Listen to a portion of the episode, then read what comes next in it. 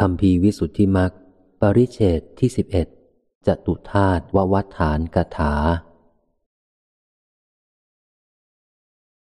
บัดนี้ถึงลำดับการแสดงวิธีเจริญจตุธาตุววัฏฐาน ซึ่งทรงแสดงไว้ว่าววัฏฐานคือการกำหนดอันหนึ่ง รองจากอาหาเรปฏิกูลสัญญาลงมา ดังนี้ ในบทเหล่านั้น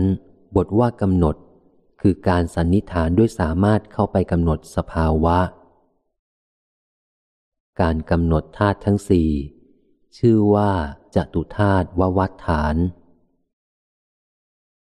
คำว่าธาตุมนสิการ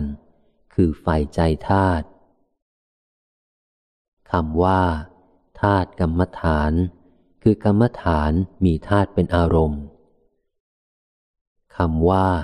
จตุธาตุววัฏฐาน ได้แก่การกำหนดธาตุสี่นี้ โดยใจความเป็นอันเดียวกัน กรรมฐานคือธาตุววัฏฐานนี้นั้น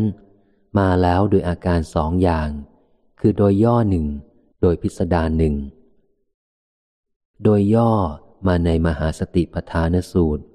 โดยพิสดารมาในมหาหัตถิปโทปมสูตร ในราหุโลวัทสูตร และในธาตุหรือธาตุวิพังคสูตร ก็การกำหนดธาตุสี่นั้น มาแล้วโดยย่อในมหาสติปทานสูตร ด้วยสามารถภิกษุผู้เจริญธาตุกรรมฐาน ผู้มีปัญญาแก่กล้าอย่างนี้ว่า ภิกษุทั้งหลาย เหมือนอย่างนายโคคาดหรือลูกมือของนายโคคาดผู้ขยันฆ่าโคแล้ว พึงนับแบ่งเนื้อออกเป็นชิ้นๆ นั่งในทางใหญ่สีแพร่ง ฉันได้ภิกษุทั้งหลาย ภิกษุย่อมพิจารณากายนี้แลตามที่ตั้งอยู่แล้ว ตามที่ดำรงอยู่แล้วโดยธาตุว่า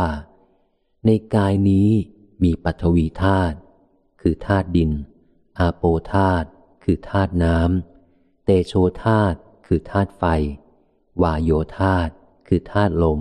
ฉันนั้น ความแห่งพระสูตรนั้นว่า เปรียบดุดนายโคคาดคือคนฆ่าโค หรือลูกมือของนายโคคาดผู้ฉลาดนั่นแหละผู้อันเขาจ้างแล้วได้พัดและบำเหน็จฆ่าแม่โคแล้วชำละแล้วนั่งปันเป็นส่วนๆในทางใหญ่สี่แพร่ง กล่าวคือฐานกลางของทางใหญ่ซึ่งแยกไปสู่สี่ทิศ ฉันใด ภิกษุย่อมพิจารณากายซึ่งชื่อว่าตามที่ตั้งอยู่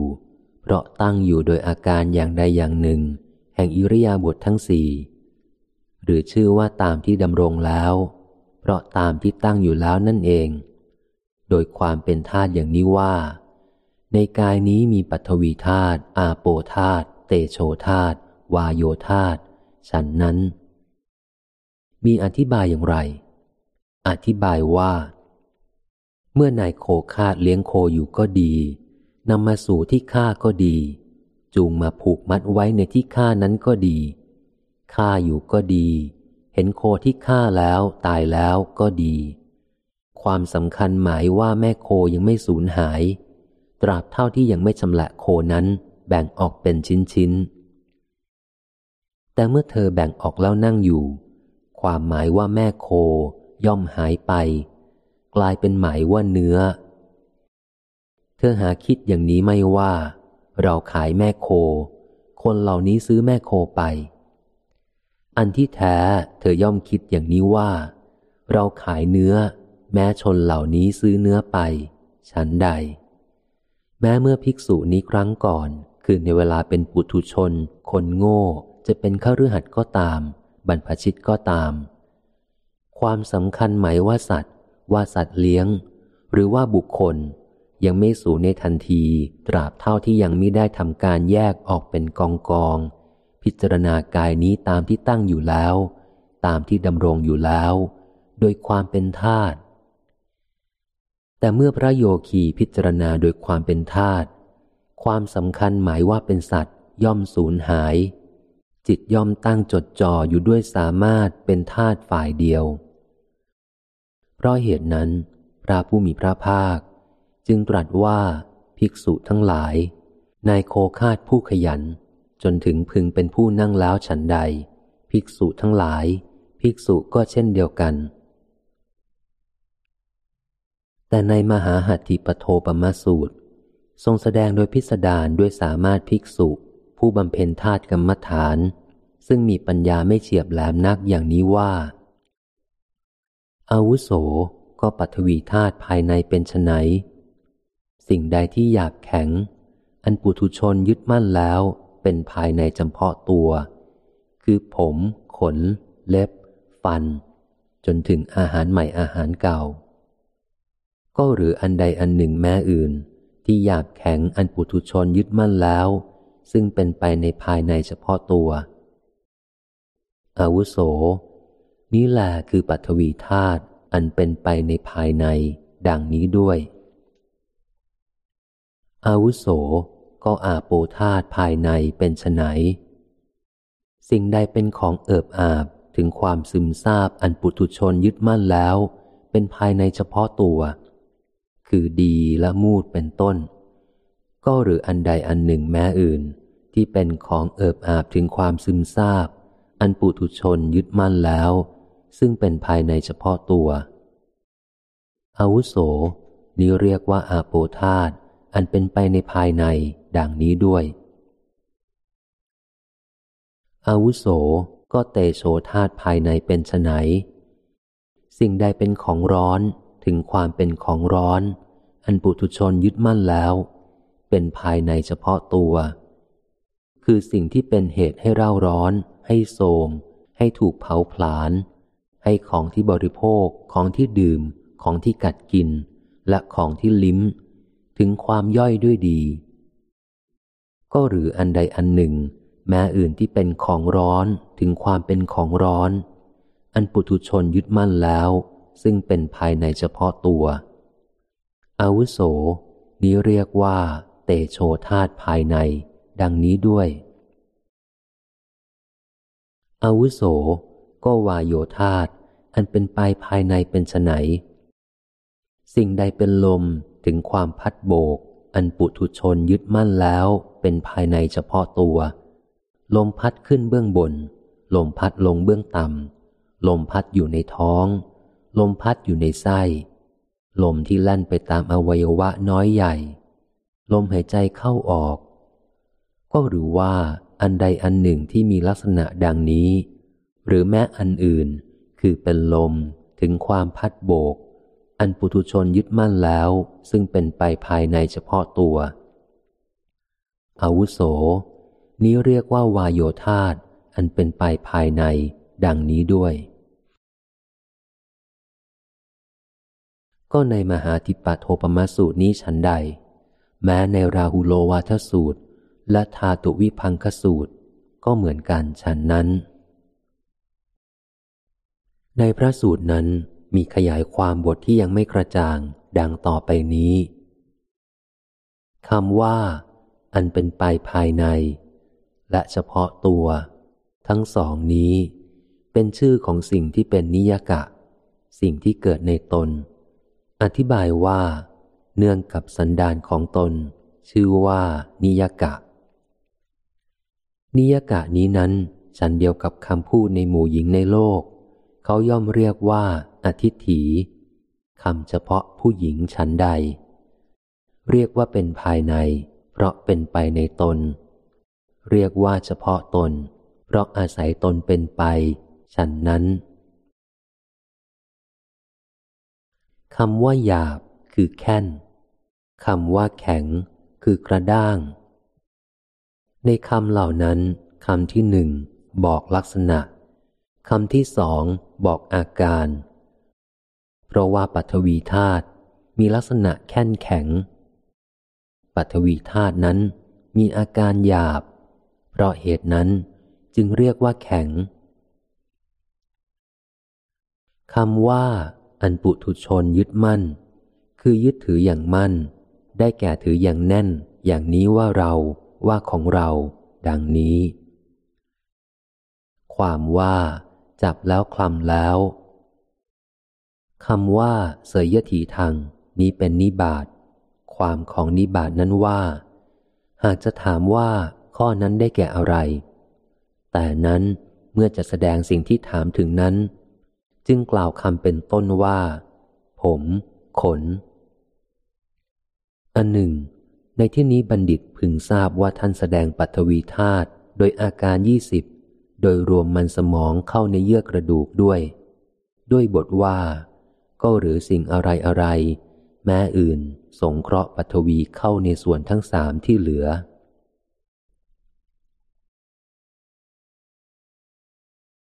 สภาพที่เอิบคืออาบไปสู่ที่นั้น ๆ โดยความเป็นของซึมแทรกไป เหตุนั้นชื่อว่าอาโป สภาพที่ไปแล้ว ในสภาพที่ซึมซาบทั้งหลายมีอย่างต่างๆ ด้วยสามารถแห่งสภาพที่มีกรรมเป็นสมุดฐานเป็นต้น เหตุนั้นชื่อว่า ถึงความซึมซาบ สิ่งนั้นได้แก่อะไร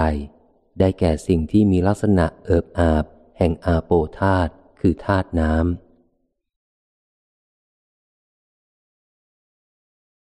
ชื่อว่าไฟด้วยอำนาจความร้อน ชื่อว่าถึงความเร่าร้อน เพราะเหตุที่ไปแล้วในภาวะที่ร้อนทั้งหลาย ตามนัยยะที่กล่าวแล้ว สิ่งนั้นได้แก่อะไร ได้แก่สิ่งที่มีลักษณะที่อบอ้าวคำว่าก็ด้วยสิ่งใด ความว่า ด้วยสิ่งที่นับว่าไฟใดกำเริบแล้ว กายนี้ย่อมเร่าร้อน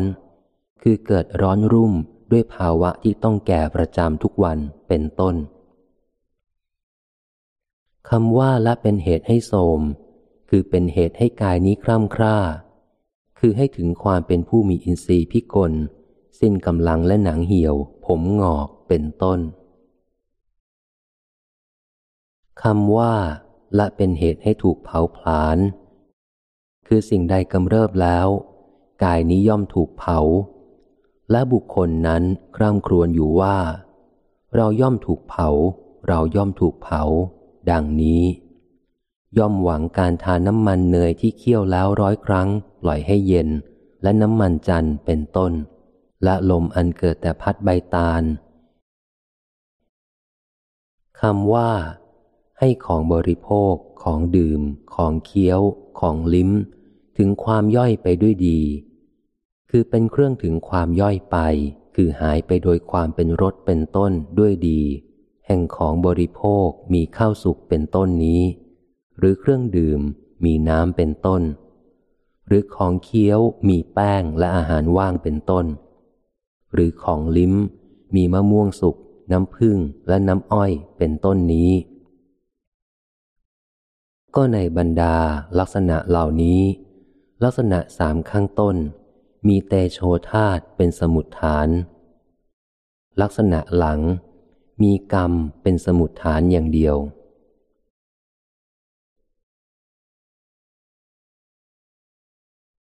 ชื่อว่าลม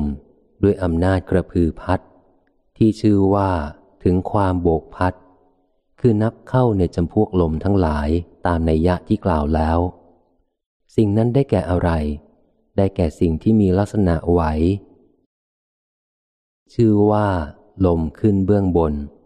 ได้แก่ลมที่ตีขึ้นข้างบน อันเป็นไปแล้วด้วยอำนาจการอาเจียนและสะอึกเป็นต้น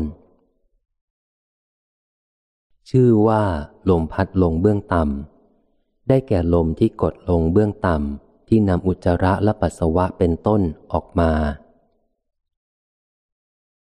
ชื่อว่าลมอยู่ในท้อง คือลมภายนอกไส้ใหญ่ทั้งหลาย ชื่อว่าลมในไส้ คือลมภายในไส้ใหญ่ ชื่อว่าลมแล่นไปตามร่างกาย คือลมที่เกิดเพราะการงอเข้าและเหยียดออกเป็นต้น ซึ่งซ่านไปสู่อวัยวะน้อยใหญ่ในสรีระทั้งสิ้น ตามแนวแห่งข่าย คือเส้นเอ็น ชื่อว่าลมอัศาสะ คือลมในจมูกที่เข้าข้างใน ชื่อว่าลมปัสสาสะ ได้แก่ลมในจมูกที่ออกข้างนอก และในลมเหล่านี้ ลมห้าชนิดตอนต้นมีสี่สมุดฐาน ลมอัศาสะปัสสาสะมีจิตเป็นสมุดฐานอย่างเดียว ก็ด้วยบทว่า ก็หรือสิ่งใดสิ่งหนึ่งแม้อื่น ดังนี้ในทุกๆแห่ง ท่านสงเคราะห์อาโปธาตเป็นต้น เข้าในส่วนที่เหลือทั้งหลายธาตุสี่เป็นอันท่านให้พิสดารด้วยอาการสี่สิบสองคือปัทวีธาตุโดยอาการยี่สิบอาโปธาตุโดยอาการสิบสองเตโชธาตุโดยอาการสี่และวายโยธาตุโดยอาการหกดังพันนามาชนี้ การขยายความบาลีในอธิการนี้เพียงเท่านี้ก่อน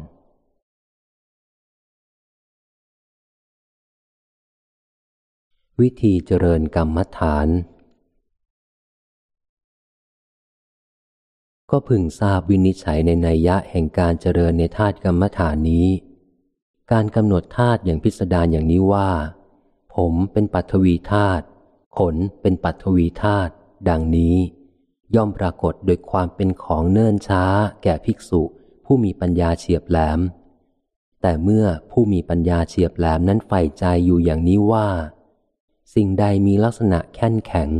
สิ่งนี้คือปัทวีธาตุ สิ่งใดมีลักษณะเอิบอาบ สิ่งนี้คืออาโปธาตุ สิ่งใดมีลักษณะให้อบอุ่น สิ่งนี้คือเตโชธาตุ สิ่งใดมีลักษณะไหว สิ่งนี้คือวายโยธาตดังนี้ กรรมฐานย่อมปรากฏ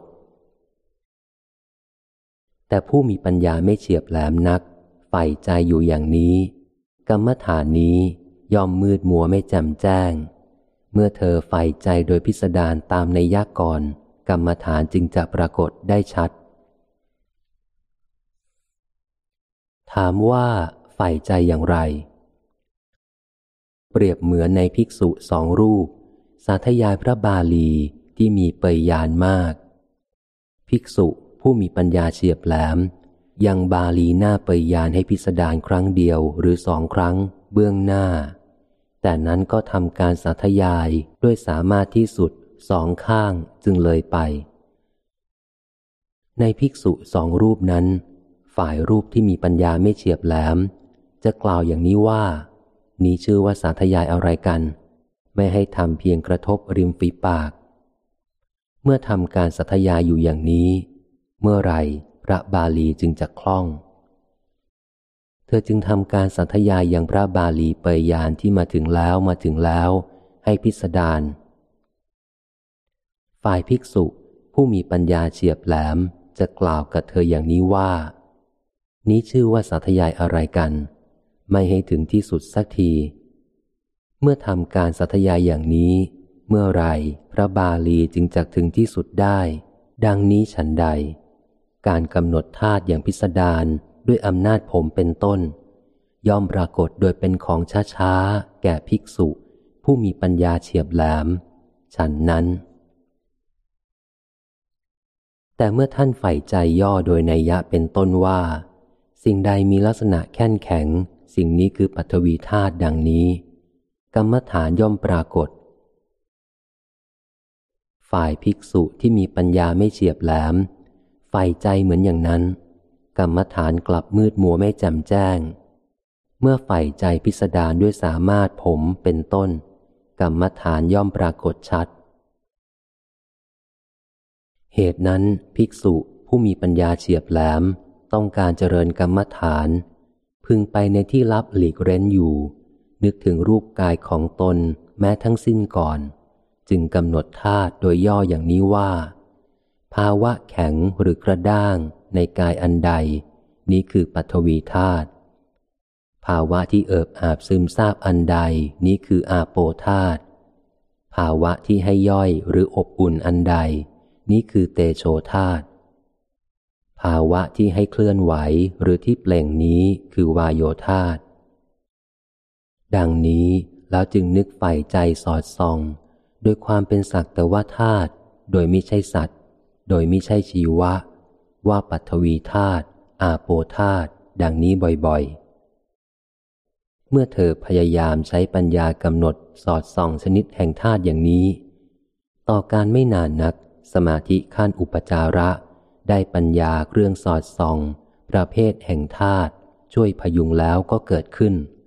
ไม่ถึงขั้นอัปปนา เพราะมีสภาวะธรรมเป็นอารมณ์ อีกอย่างหนึ่ง ส่วนสีประเภทเหล่านี้ใด ซึ่งพระธรรมเสนาบดีสารีบุตรกล่าวไว้ เพื่อแสดงความที่มหาพูดทั้งสี่ไม่ใช่สัตว์ว่า อาศัยกระดูก อาศัยเอ็น อาศัยเนื้อ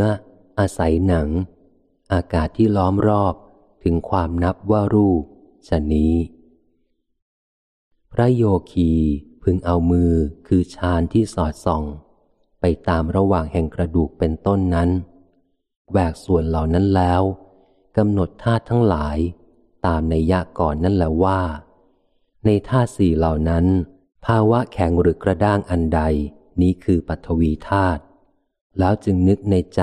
พิจารณาบ่อยๆ โดยเป็นสักตวธาตุไม่ใช่สัตว์ ไม่ใช่ชีวะ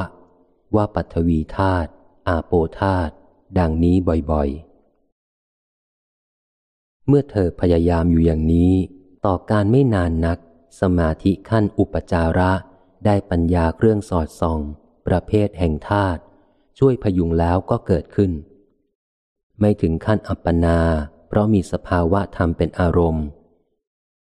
นี่เป็นภาวนาใหม่ในการกำหนดธาตุสี่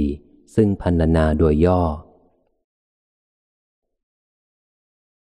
ส่วนที่พันนาโดยพิสดาร บัณฑิตพึงทราบอย่างนี้คือ พระโยคีผู้มีปัญญาไม่เฉียบแหลม ต้องการเจริญกรรมฐานนี้ พึงเรียนธาตุอย่างพิสดารด้วยอาการ 42 ในสำนักของอาจารย์ ไปอยู่ในเสนาสนะมีประการดังกล่าวแล้วทำกิจทุกอย่างเสร็จแล้ว ไปในที่ลับหลีกเร้นอยู่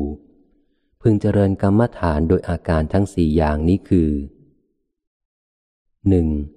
โดยย่อพร้อมทั้งเครื่องปรุงสองโดยแยกพร้อมทั้งเครื่องปรุงสามโดยย่อพร้อมทั้งลักษณะ และสี่โดยแยกพร้อมทั้งลักษณะ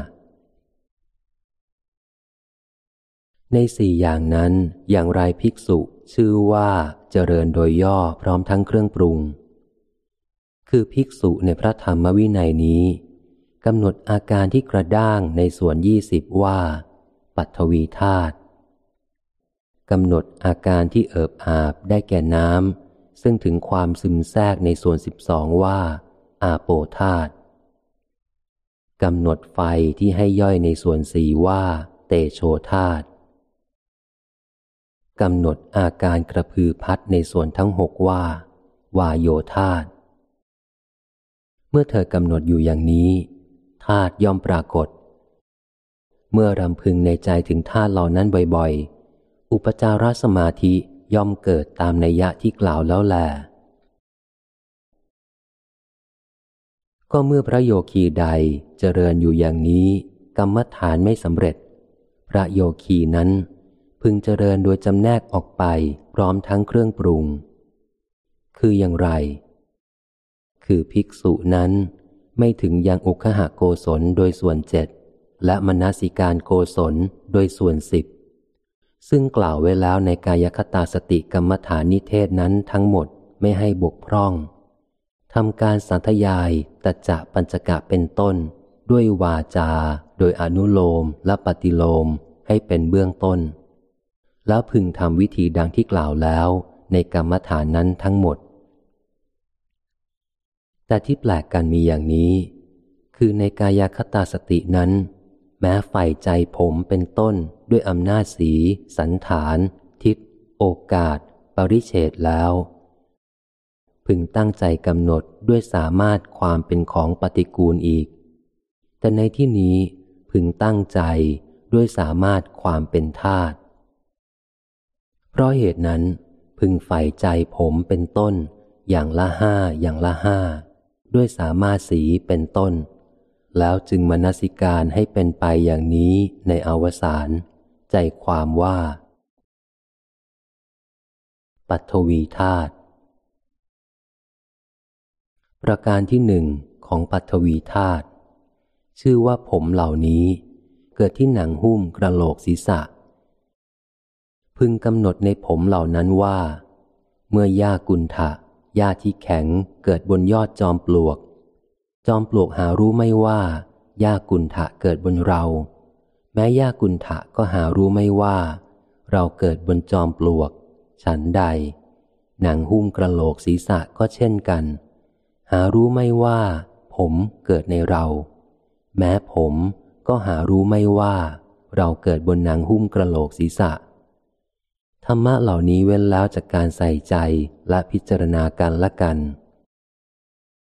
ชื่อว่าผมทั้งหลาย ดังบรรยายมานี้ ได้แก่ส่วนหนึ่งโดยเฉพาะในสรีระนี้ เป็นสภาพที่ไม่มีเจตนา เป็นอัพยากฤิว่างเปล่ามิใช่สัตว์ แข็งกระด้าง จัดเป็นปัทวีธาตุประการที่สองขน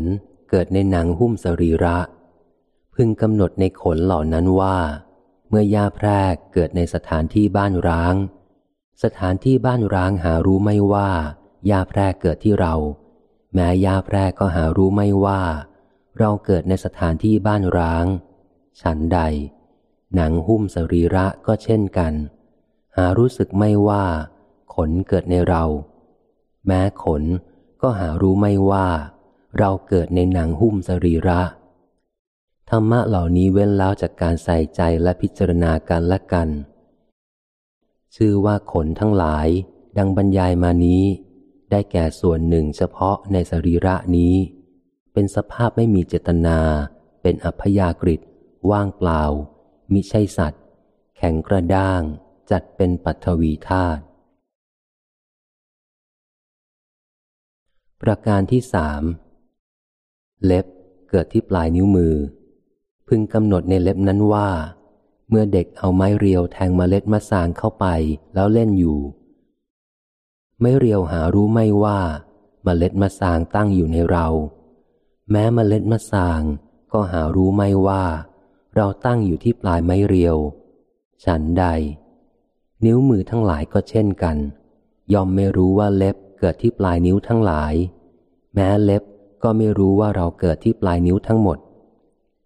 ธรรมะเหล่านี้เว้นแล้วจากการใส่ใจและพิจารณาการละกัน ชื่อว่าเล็บทั้งหลายดังบรรยายมานี้ ได้แก่ส่วนหนึ่งโดยเฉพาะในสรีระนี้ เป็นสภาพไม่มีเจตนา เป็นอัพยากฤิตว่างเปล่ามิใช่สัตว์ แข็งกระด้าง จัดเป็นปัทวีธาตุ ประการที่สี่ฟันเกิดที่กระดูกคาง พึงกำหนดในฟันนั้นว่า เมื่อซีไม้ที่พวกนายช่างเอายางเหนียวชนิดใดชนิดหนึ่ง ติดตั้งไว้บนโครกหินโครกหารู้ไม่ว่า ซีไม้ตั้งอยู่บนเรา แม้ซี่ไม้ก็หารู้ไม่ว่า เราตั้งอยู่บนโครกดังนี้ ฉันใด กระดูกคางก็ฉันนั้น หารู้ไม่ว่า ฟันเกิดในเรา แม้ฟันก็หารู้ไม่ว่า เราเกิดที่กระดูกคาง ฉันนั้น ธรรมะเหล่านี้เว้นแล้วจากการใส่ใจและพิจารณากันและกัน ชื่อว่าฟันทั้งหลายดังบรรยายมานี้ ได้แก่ส่วนหนึ่งโดยเฉพาะในสรีระนี้ เป็นสภาพไม่มีเจตนา เป็นอพยากฤิตว่างเปล่า มีใช้สัตว์ แข็งกระด้าง จัดเป็นปัทวีธาตุ ประการที่ห้าหนังตั้งหุ้มอยู่ทั่วสรีระ พึงกำหนดในหนังนั้นว่า เมื่อพินใหญ่หุ้มด้วยหนังโคอ่อน พินใหญ่หารู้ไม่ว่า หนังโคอ่อนหุ้มเราอยู่ แม้หนังโคอ่อนก็หารู้ไม่ว่า เราหุ้มพินใหญ่ไว้ ฉันใด สรีระก็หารู้ไม่ว่า หนังหุ้มเราไว้ แม้หนังก็หารู้ไม่ว่า เราหุ้มสรีระไว้ฉันนั้น ธรรมะเหล่านี้เว้นแล้วจากการใส่ใจและพิจารณากันและกัน ชื่อว่าหนังดังบรรยายมานี้ ได้แก่ส่วนหนึ่งโดยเฉพาะในสรีระนี้ เป็นสภาพไม่มีเจตนา เป็นอพยากฤิตว่างเปล่ามีใช่สัตว์ แข็งกระด้าง จัดเป็นปัทวีธาตุ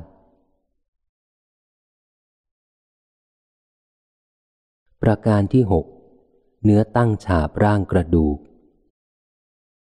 พึงกำหนดในเนื้อนั้นว่า เหมือนเมื่อฝาถูกฉาบด้วยดินเหนียวหนา ฝาหารู้ไม่ว่า เราอันดินเหนียวหนาฉาบทาแล้ว แม้ดินเหนียวหนา ก็หารู้ไม่ว่า เราฉาบทาฝาแล้ว ฉันใด ร่างกระดูกก็ฉันนั้น หารู้ไม่ว่าเราอันเนื้อมีประเภทเก้าร้อยชิ้นฉาบแล้ว แม้เนื้อก็หารู้ไม่ว่า เราฉาบร่างกระดูกไว้ ฉันนั้น ธรรมะเหล่านี้เว้นละจากการใส่ใจและพิจารณากันและกัน ชื่อว่าเนื้อดังบรรยายมานี้ ได้แก่ส่วนหนึ่งโดยเฉพาะในสรีระนี้ เป็นสภาพไม่มีเจตนา เป็นอัพยากฤิตว่างเปล่ามิใช่สัตว์ แข็งกระด้าง จัดเป็นปัทวีธาตุ ประการที่เจ็ดเอ็นตั้งรึงรัดกระดูกในภายในอยู่ พึงกำหนดในเอ็นนั้นว่า เหมือนเมื่อไม้ฝาอันบุคคลมัดแล้วด้วยเถาวัน ไม้ฝาหารู้ไม่ว่า เราอันเถาวันรัดแล้ว แม้เถาวันก็หารู้ไม่ว่า เรารัดไม้ฝาไว้ ฉันใด กระดูกทั้งหลายก็ฉันนั้น หารู้ไม่ว่า เอ็นรัดรึงเราไว้ แม้เอ็นทั้งหลาย ก็หารู้ไม่ว่า เรารัดกระดูกไว้ฉันนั้น ธรรมะเหล่านี้เว้นแล้วจากการใส่ใจและพิจารณากันและกัน ชื่อว่าเอ็นดังบรรยายมานี้ ได้แก่ส่วนหนึ่งโดยเฉพาะในสรีระนี้ เป็นสภาพไม่มีเจตนา เป็นอัพยากฤิตว่างเปล่ามิใช่สัตว์ แข็งกระด้าง จัดเป็นปัทวีธาตุ ประการที่แปดในจำพวกกระดูกทั้งหลาย กระดูกส้นเท้ายกกระดูกข้อเท้าทูลไว้ กระดูกข้อเท้า ยกกระดูกแข้งทูลไว้ กระดูกแข้ง ยกกระดูกขาทูลไว้ กระดูกขายกกระดูกสะเอวทูลไว้ กระดูกสะเอว ยกกระดูกสันหลังทูลไว้ กระดูกสันหลัง ยกกระดูกคอทูลไว้ กระดูกคอ ยกกระดูกศีรษะทูลไว้ กระดูกศีรษะตั้งอยู่บนกระดูกคอ กระดูกคอ ตั้งอยู่บนกระดูกสันหลัง กระดูกสันหลังตั้งอยู่บนกระดูกสะเอว กระดูกสะเอวตั้งอยู่บนกระดูกขา กระดูกขาตั้งอยู่บนกระดูกแข้ง กระดูกแข้งตั้งอยู่บนกระดูกข้อเท้า กระดูกข้อเท้า ตั้งอยู่บนกระดูกส้นเท้า พึงกำหนดในกระดูกเหล่านั้นว่า ในบรรดาเครื่องก่อที่สำเร็จด้วยอิฐ ไม้หรือโคไมเป็นต้น สัมภาระตอนล่างๆหารู้ไม่ว่า เรายกสัมภาระข้างบนทูลไว้ แม้สัมภาระข้างบนบนก็หารู้ไม่ว่า เราตั้งอยู่เหนือสัมภาระตอนล่างๆชั้นใด กระดูกทั้งหลายก็ฉันนั้น คือกระดูกส้นเท้าก็หารู้ไม่ว่าเรายกกระดูกข้อเท้าทูลไว้ กระดูกข้อเท้าก็หารู้ไม่ว่าเรายกกระดูกแข้งทูลไว้ กระดูกแข้งก็หารู้ไม่ว่าเรายกกระดูกขาทูลไว้ กระดูกขาก็หารู้ไม่ว่า เรายกกระดูกสะเอวทูลไว้ กระดูกสะเอวก็หารู้ไม่ว่า ยกกระดูกสันหลังทูลไว้ กระดูกสันหลังก็หารู้ไม่ว่า เรายกกระดูกคอทูลไว้ กระดูกคอก็หารู้ไม่ว่า เรายกกระดูกศีรษะทูลไว้ กระดูกศีรษะก็หารู้ไม่ว่าเราตั้งอยู่บนกระดูกคอ กระดูกคอก็หารู้ไม่ว่า เราตั้งอยู่บนกระดูกสันหลัง กระดูกสันหลังก็หารู้ไม่ว่าเราตั้งอยู่บนกระดูกสะเอว กระดูกสะเอวก็หารู้ไม่ว่า เราตั้งอยู่บนกระดูกขา กระดูกขา ก็หารู้ไม่ว่า เราตั้งอยู่บนกระดูกแข้ง กระดูกแข้งก็หารู้ไม่ว่า เราตั้งอยู่บนกระดูกข้อเท้า กระดูกข้อเท้าก็หารู้ไม่ว่า เราตั้งอยู่บนกระดูกส้นเท้า ฉันนั้น ธรรมะเหล่านี้เว้นแล้วจากการใส่ใจและพิจารณากันละกัน ชื่อว่ากระดูก ดังบรรยายมานี้ได้แก่ส่วนหนึ่งโดยเฉพาะในสรีระนี้ เป็นสภาพไม่มีเจตนา เป็นอัพยากฤิว่างเปล่ามิใช่สัตว์ แข็งกระด้าง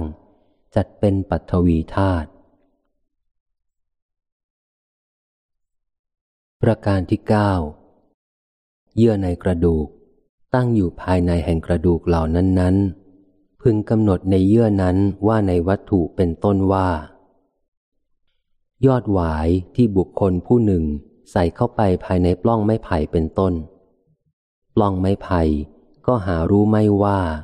ยอดหวายเป็นต้นเขาใส่เข้าแล้วในเรา แม้ยอดหวายเป็นต้น ก็หารู้ไม่ว่าเราอยู่ในปล้องไม้ไผ่เป็นต้นฉันใด กระดูกทั้งหลายก็ฉันนั้น ก็หารู้ไม่ว่า เยื่ออยู่ในภายในเราทั้งหลาย แม้เยื่อก็หารู้ไม่ว่า เราอยู่ภายในกระดูกฉันนั้น ธรรมะเหล่านี้เว้นแล้วจากการใส่ใจและพิจารณากันและกัน ชื่อว่าเยื่อในกระดูก ดังบรรยายมานี้ได้แก่ส่วนหนึ่งโดยเฉพาะในสรีระนี้ เป็นสภาพที่ไม่มีเจตนา เป็นอพยากฤิว่างเปล่ามิใช่สัตว์ แข็งกระด้างจัดเป็นปัทวีธาตุประการที่สิบไตคลุมเนื้อหัวใจ เส้นเอ็นใหญ่ที่ออกจากลำคออันมีโคนโคนเดียวไปได้หน่อยหนึ่ง แล้วแยกออกเป็นสองรัดรึงไว้ ตั้งคลุมเนื้อหัวใจไว้ พึงกำหนดในไตนั้นว่า ในผลมะม่วงสองผลที่คั่วติดกัน คั่วหารู้ไม่ว่า เรายึดมะม่วงสองผลไว้ แม้มะม่วงสองผลก็หารู้ไม่ว่าคั่วยึดเราไว้ฉันใด เส้นเอ็นใหญ่ก็ฉันนั้น ก็หารู้ไม่ว่า เรายึดไตไว้ แม้ไตก็หารู้ไม่ว่า เส้นเอ็นใหญ่ยึดเราไว้ ธรรมะเหล่านี้เว้นแล้วจากการใส่ใจและพิจารณากันและกัน ชื่อว่าไต ดังบรรยายมานี้ ได้แก่ส่วนหนึ่งโดยเฉพาะในสรีระนี้ เป็นสภาพไม่มีเจตนา เป็นอพยากฤิว่างเปล่า ไม่ใช่สัตว์ แข็งกระด้าง จัดเป็นปัทวีธาตุประการที่สิบเอ็ดหัวใจอยู่อาศัยท่ามกลางหลืบแห่งกระดูกอกในภายในสรีระ พึงกำหนดในหัวใจนั้นว่า ในชิ้นเนื้อตั้งอาศัยอยู่ที่ภายในหลืบท้องกระทะเก่า หลืบท้องกระทะเก่า หารู้ไม่ว่า ชิ้นเนื้อตั้งอาศัยเราอยู่ แม้ชิ้นเนื้อก็หารู้ไม่ว่า เราตั้งอาศัย ภายในหลืบท้องกระทะเก่าอยู่ สันใด ภายในหลืบกระดูกอกก็หารู้ไม่ว่า หัวใจตั้งอาศัยเราอยู่ แม้หัวใจก็หารู้ไม่ว่า เราตั้งอาศัยภายในหลืบกระดูกอกอยู่ฉันนั้น ธรรมะเหล่านี้เว้นละจากการใส่ใจและพิจารณากันและกัน ชื่อว่าหัวใจ ดังบรรยายมานี้ได้แก่ส่วนหนึ่งโดยเฉพาะ ในสรีระนี้ เป็นสภาพไม่มีเจตนา เป็นอัพยากฤิว่างเปล่ามิใช่สัตว์ แข็งกระด้าง จัดเป็นปัทวีธาตุ ประการที่สิบสองตับตั้งอาศัยข้างขวาในระหว่างนมทั้งสองในภายในสรีระพึงกำหนดในตับนั้นว่า ในก้อนเนื้อทั้งคู่ที่ติดอยู่ที่ข้างกระเบื้องหม้อ ข้างกระเบื้องหม้อหารู้ไม่ว่า ก้อนเนื้อทั้งคู่ติดแล้วในเรา แม้ก้อนเนื้อทั้งคู่ ก็หารู้ไม่ว่า เราติดอยู่ที่ข้างกระเบื้องหม้อฉันใด ข้างขวาระหว่างนมก็ฉันนั้น หารู้ไม่ว่า ตับตั้งอาศัยเราอยู่ แม้ตับก็หารู้ไม่ว่า เราตั้งอาศัยข้างขวาในระหว่างนมอยู่ ธรรมะเหล่านี้เว้นแล้วจากการใส่ใจและพิจารณากันละกัน ชื่อว่าตับดังบรรยายมานี้ ได้แก่ส่วนหนึ่งโดยเฉพาะในสรีระนี้ เป็นสภาพไม่มีเจตนา เป็นอพยากฤิ ว่างเปล่า ไม่ใช่สัตว์ แข็งกระด้าง จัดเป็นปัทวีธาตุประการที่สิบสามบรรดาพังผืดทั้งหลาย พังผืดที่ปกปิดตั้งหุ้มหัวใจและตายอยู่ พังผืดที่ไม่ปกปิด รวบรัดเนื้อภายใต้หนังในสรีระทั้งสิ้น พึงกำหนดในพังผืดนั้นว่า ในเนื้อที่บุคคลเอาผ้าเก่าห่อไว้ เนื้อหารู้ไม่ว่า เราถูกผ้าเก่าพันไว้ แม้ผ้าเก่าก็หารู้ไม่ว่า เราพันเนื้อไว้ฉันใดไตและหัวใจและเนื้อในสรีระทั้งสิ้นก็ฉันนั้น หารู้ไม่ว่า พังผืดปกปิดเราไว้ แม้พังผืดก็หารู้ไม่ว่า เราปกปิดไตหัวใจและเนื้อในสรีระทั้งสิ้นไว้ ธรรมะเหล่านี้เว้นแล้วจากการใส่ใจและพิจารณากันและกัน ชื่อว่าพังผืดดังบรรยายมานี้ ได้แก่ส่วนหนึ่งโดยเฉพาะในสรีระนี้ เป็นสภาพไม่มีเจตนา เป็นอพยากฤิว่างเปล่า ไม่ใช่สัตว์ แข็งกระด้าง จัดเป็นปัทวีธาตุ ประการที่สิบสี่ม้าม ตั้งอาศัยข้างที่สุดแห่งกระพุ้งท้องในข้างซ้ายแห่งหัวใจ พึงกำหนดในม้ามนั้นว่า ในก้อนโคใหม่ตั้งอาศัยข้างที่สุดฉาง ข้างที่สุดฉางก็หารู้ไม่ว่า ก้อนโคไมตั้งอาศัยเราอยู่ ก้อนโคไมก็หารู้ไม่ว่า เราแนบติดข้างที่สุดช้างอยู่ ฉันใด ข้างที่สุดกระพุ้งท้องก็หารู้ไม่ว่า ม้ามแนบเราอยู่ แม้ม้ามก็หารู้ไม่ว่า เราตั้งแนบข้างที่สุดแห่งกระพุ้งท้องอยู่ ฉันนั้น ธรรมะเหล่านี้เว้นแล้วจากการใส่ใจและพิจารณากันละกัน ชื่อว่าม้าม ดังบรรยายนี้ ได้แก่ส่วนหนึ่งโดยเฉพาะในสรีระนี้ เป็นสภาพไม่มีเจตนา เป็นอัพยากฤิต ว่างเปล่าไม่ใช่สัตว์ จัดเป็นปัทวีธาตุประการที่สิบห้าปอดตั้งห้อยปกอยู่เบื้องบนหัวใจและตับในระหว่างนมทั้งสอง ในภายในสรีระ พึงกำหนดในปอดนั้นว่า ในรังนกที่ห้อยอยู่ภายในฉางเก่า ภายในฉางเก่าหารู้ไม่ว่า รังนกห้อยอยู่ในเรา แม้รังนกก็หารู้ไม่ว่า เราห้อยอยู่ภายในฉางเก่าฉันใด ภายในสรีระก็ฉันนั้น หารู้ไม่ว่า ปอดห้อยอยู่ในเรา แม้ปอดก็หารู้ไม่ว่า เราห้อยอยู่ภายในสรีระเห็นป่านนี้ธรรมะเหล่านี้เว้นแล้วจากการใส่ใจและพิจารณากันและกัน ชื่อว่าปอดดังบรรยายมานี้ ได้แก่ส่วนโดยเฉพาะในสรีระนี้ เป็นสภาพไม่มีเจตนา เป็นอัพยากฤิว่างเปล่ามิใช่สัตว์ แข็งกระด้าง จัดเป็นปัทวีธาตุประการที่สิบหกไส้ใหญ่ตั้งอยู่ภายในสรีระ มีหลุมคอและเวชมักเป็นที่สุด พึงกำหนดในไส้ใหญ่นั้นว่า ฉันเดียวกับซากงูที่เขาตัดศีรษะวางขดไว้ในรางเลือด รางเลือดหารู้ไม่ว่า ซากงูตั้งอยู่ในเรา แม้ซากงูก็หารู้ไม่ว่า เราตั้งอยู่ในรางเลือดฉันใด ภายในสรีระก็หารู้ไม่ว่าไส้ใหญ่ตั้งอยู่ในเรา แม้ไส้ใหญ่ก็หารู้ไม่ว่า เราตั้งอยู่ภายในสรีระฉันนั้น ธรรมะเหล่านี้เว้นแล้วจากการใส่ใจและพิจารณากันและกัน ชื่อว่าไส้ใหญ่ ดังบรรยายมานี้ ได้แก่ส่วนหนึ่งโดยเฉพาะในสรีระนี้ เป็นสภาพไม่มีเจตนา เป็นอัพยากฤิตว่างเปล่า ไม่ใช่สัตว์ แข็งกระด้าง จัดเป็นปัทวีธาตุ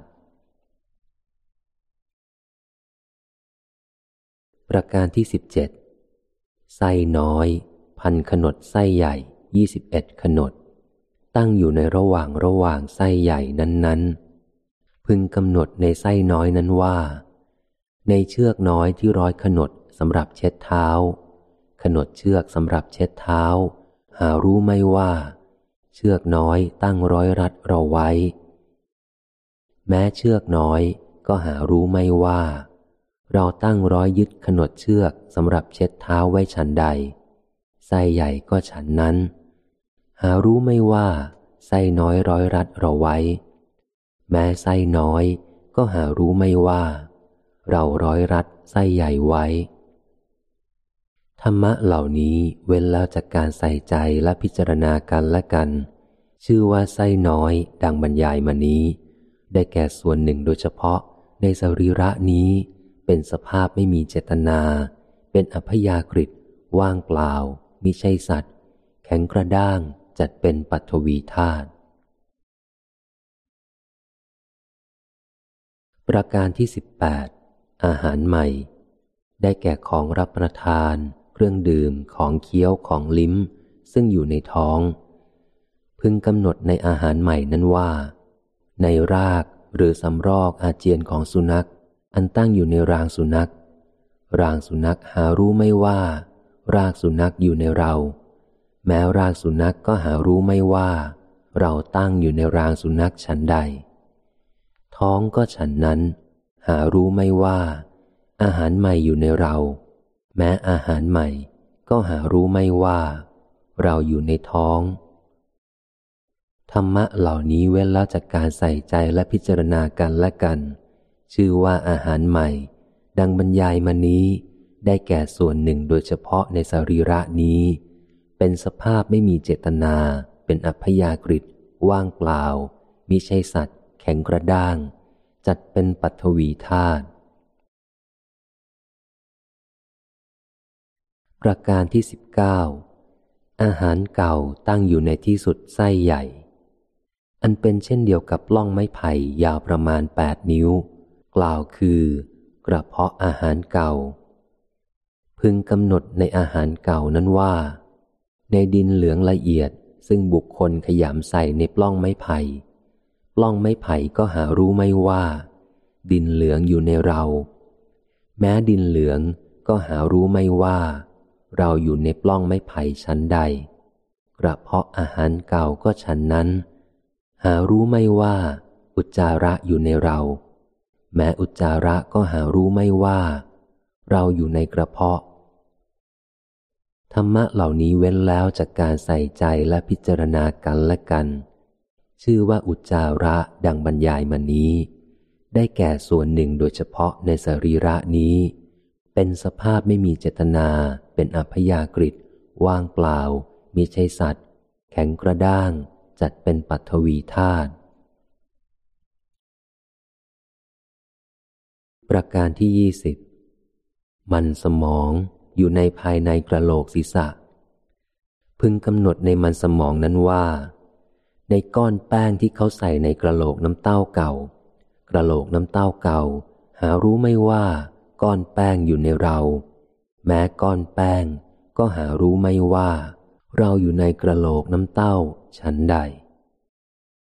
ภายในกระโหลกศีรษะก็ชั้นนั้น หารู้ไม่ว่ามันสมองอยู่ในเรา แม้มันสมองก็หารู้ไม่ว่า เราอยู่ภายในกระโหลกศีรษะ ธรรมะเหล่านี้เว้นแล้วจากการใส่ใจและพิจารณากันและกัน ชื่อว่ามันสมองดังบรรยายมานี้ ได้แก่ส่วนหนึ่งโดยเฉพาะในสรีระนี้ เป็นสภาพที่ไม่มีเจตนา เป็นอัพยากฤิว่างเปล่ามิใช่สัตว์ แข็งกระด้าง จัดเป็นปัทวีธาตุ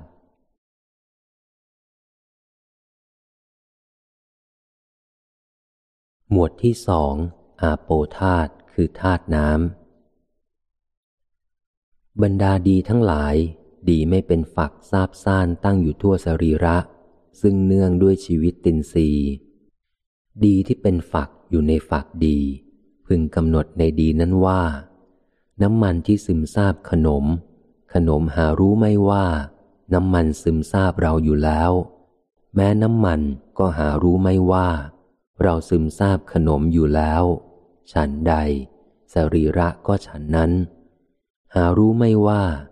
ดีที่ไม่เป็นฝัก ซึมซาบเราอยู่ แม้ดีที่ไม่เป็นฝัก ก็หารู้ไม่ว่า เราซึมซาบสรีระอยู่ ในรังบวบขมซึ่งเต็มด้วยน้ำฝน รังบวบขมหารู้ไม่ว่า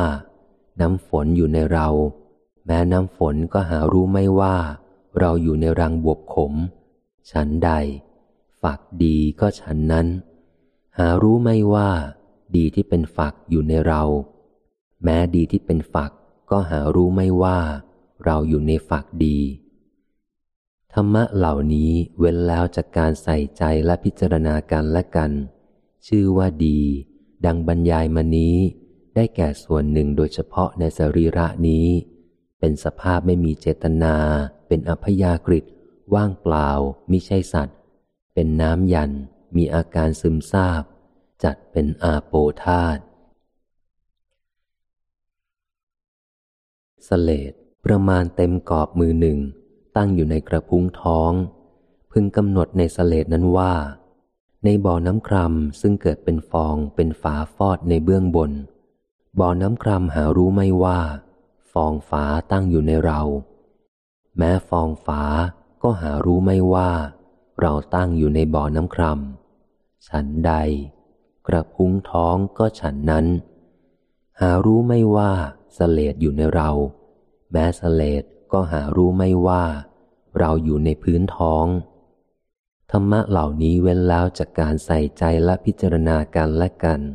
ชื่อว่าเสลดดังบรรยายมานี้ ได้แก่ส่วนหนึ่งโดยเฉพาะในสรีระนี้ เป็นสภาพไม่มีเจตนา เป็นอัพยากฤตว่างเปล่ามิใช่สัตว์ เป็นน้ำยัน มีอาการซึมซาบ จัดเป็นอาโปธาตหนองไม่มีโอกาสคือที่ตั้งที่เกิดที่อยู่เป็นนิด โลหิตตั้งห่อขึ้นในส่วนแห่งสรีระใดๆ อันต่อหรือหนามตำหรือเปลวไฟเป็นต้นลวกแล้ว หรือฝีและต่อมเป็นต้น ย่อมเกิดในส่วนแห่งสรีระใด น้องก็ตั้งขึ้นในส่วนแห่งสรีระนั้น ๆ พึงกำหนดในหนองนั้นว่า ในต้นไม้มียางไหลออกแล้ว ด้วยสามารถถูกฟันด้วยขวานเป็นต้น ส่วนที่ถูกฟันเป็นต้นแห่งต้นไม้ หารู้ไม่ว่า ยางตั้งอยู่ในเรา แม้ยางก็หารู้ไม่ว่า เราตั้งอยู่ในส่วนที่ถูกฟันเป็นต้นแห่งต้นไม้ ฉันใด ส่วนแห่งร่างกายที่ถูกต่อและหนามเป็นต้นทิ่มตำก็หารู้ไม่ว่า หนองตั้งอยู่ในเรา แม้หนองก็หารู้ไม่ว่า เราอยู่ในส่วนเหล่านั้น ฉันนั้น ธรรมะเหล่านี้เว้นแล้วจากการใส่ใจและพิจารณากันและกัน ชื่อว่าหนอง ดังบรรยายมานี้ ได้แก่ส่วนหนึ่งโดยเฉพาะในสรีระนี้ เป็นสภาพที่ไม่มีเจตนา เป็นอัพยากฤิว่างเปล่า มีใช่สัตว์ เป็นน้ำยัน มีอาการซึมซาบ จัดเป็นอาโปธาต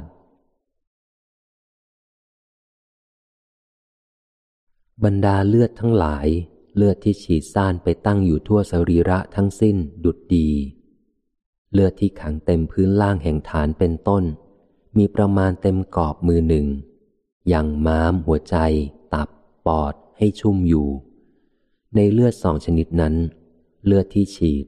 มีวินิจฉัยเช่นเดียวกับดีไม่มีฝักนั่นเอง ฝ่ายเลือดอีกชนิดหนึ่งพึงกำหนดว่า ในน้ำอันบุคคลรดแล้วที่กระเบื้องผุเก่า อย่างก้อนดินและท่อนไม้เป็นต้น ในภายใต้ให้ชุ่มอยู่ ก้อนดินและท่อนไม้ หารู้ไม่ว่า เราอันน้ำให้เปียกชุ่มอยู่ แม้น้ำก็หารู้ไม่ว่า เรายังก้อนดินและท่อนไม้เป็นต้นให้ชุ่มอยู่ชั้นใด ที่เป็นส่วนภายใต้แห่งตับหรือม้ามเป็นต้นก็ฉันนั้น หารู้ไม่ว่าเลือดอยู่ในเรา หรือยังเราให้ชุ่มอยู่ แม้เลือดก็หารู้ไม่ว่า เรายังส่วนใต้แห่งตับให้เต็มแล้ว อย่างไตเป็นต้นให้ชุ่มอยู่ ธรรมะเหล่านี้เว้นแล้วจากการใส่ใจและพิจารณากันละกัน ชื่อว่าเลือดดังบรรยายมานี้ ได้แก่ส่วนหนึ่งโดยเฉพาะในสรีระนี้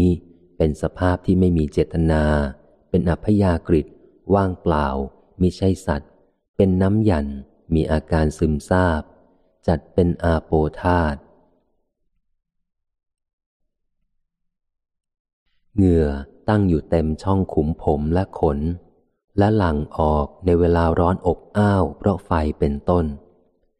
พึงกำหนดในเหงื่อนั้นว่า ในกรรมแห่งก้านบัว พิสะ มูลาน กุมุตซึ่งพอยกขึ้นแล้วจากน้ำช่องในกรรมบัวอันมีนามว่าพิสะเป็นต้น หารู้ไม่ว่า น้ำหลั่งออกจากเรา แม้น้ำที่หลั่งออกจากช่องในถึงบัวอันมีนามว่าพิสะเป็นต้น ก็หารู้ไม่ว่า เราหลั่งออกจากช่องในกำบัง อันมีนามว่าพิสะเป็นต้น ฉันใด แม้ช่องแห่งขุมผมและขนก็ฉันนั้น หารู้ไม่ว่า เหงื่อหลั่งออกจากเรา แม้เหงื่อก็หารู้ไม่ว่า เราหลั่งออกจากช่องแห่งขุมผมและขนฉันนั้น ธรรมะเหล่านี้เว้นแล้วจากการใส่ใจและพิจารณากันและกัน ชื่อว่าเหงื่อดังบรรยายมานี้ ได้แก่ส่วนหนึ่งโดยเฉพาะในสรีระนี้ เป็นสภาพไม่มีเจตนา เป็นอัพยากฤิว่างเปล่า มิใช่สัตว์ เป็นน้ำหยัน มีอาการซึมซาบ จัดเป็นอาโปธาต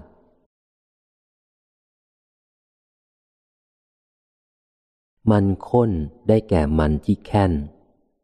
สำหรับคนอ้วนแผ่ไปตั้งอยู่ทั่วสรีระสำหรับคนผอมตั้งอาศัยเนื้อแข้งเป็นต้น พึงกำหนดในมันข้นนั้นว่า ในกองเนื้ออันบุคคลปิดไว้ด้วยผ้าเก่าที่ย้อมขมิ้น กองเนื้อหารู้ไม่ว่า ผ้าเก่าที่ย้อมขมิ้น อาศัยปิดเราไว้ แม้ผ้าเก่าที่ย้อมขมิ้น ก็หารู้ไม่ว่า เราตั้งอาศัยกองเนื้ออยู่ ฉันใด เนื้อในสรีระทั้งสิ้นหรือที่แข้งเป็นต้นก็ฉันนั้น หารู้ไม่ว่ามันค้นอาศัยเราตั้งอยู่ ทั้งมันค้นก็หารู้ไม่ว่า เราอาศัยเนื้อในสรีระทั้งสิ้น หรือที่แข้งเป็นต้นตั้งอยู่ธรรมะเหล่านี้เว้นแล้วจากการใส่ใจและพิจารณากันและกัน ชื่อว่ามันค้น ดังบรรยายมานี้ ได้แก่ส่วนหนึ่งโดยเฉพาะในสรีระนี้ เป็นสภาพที่ไม่มีเจตนา เป็นอพยากฤิว่างเปล่ามิใช่สัตว์ เป็นยางแค้น มีอาการเอิบอาบ จัดเป็นอาโปธาต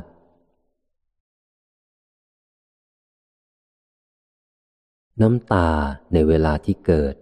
ย่อมขังเต็มกระบอกตา หรือหลั่งไหลออกมา พึงกำหนดในน้ำตาลนั้นว่า ฉันเดียวกับเต้าเมล็ดตาลอ่อนซึ่งเต็มด้วยน้ำเต้าเมล็ดตาลอ่อนหารู้ไม่ว่า น้ำอยู่ในเรา แม้น้ำในเต้าเมล็ดตาลอ่อนก็หารู้ไม่ว่า เราอยู่ในเต้าเมล็ดตาลอ่อน ฉันใด กระบอกตาก็ฉันนั้น หารู้ไม่ว่า น้ำตาอยู่ในเรา แม้น้ำตาก็หารู้ไม่ว่า เราอยู่ในกระบอกตา ธรรมะเหล่านี้เว้นแล้วจากการใส่ใจและพิจารณากันและกัน ชื่อว่าน้ำตา ดังบรรยายมานี้ ได้แก่ส่วนหนึ่งโดยเฉพาะในสรีระนี้ เป็นสภาพที่ไม่มีเจตนา เป็นอัพยากฤิว่างเปล่ามิใช่สัตว์ เป็นน้ำยัน มีอาการเอิบอาบจัดเป็นอาโปธาต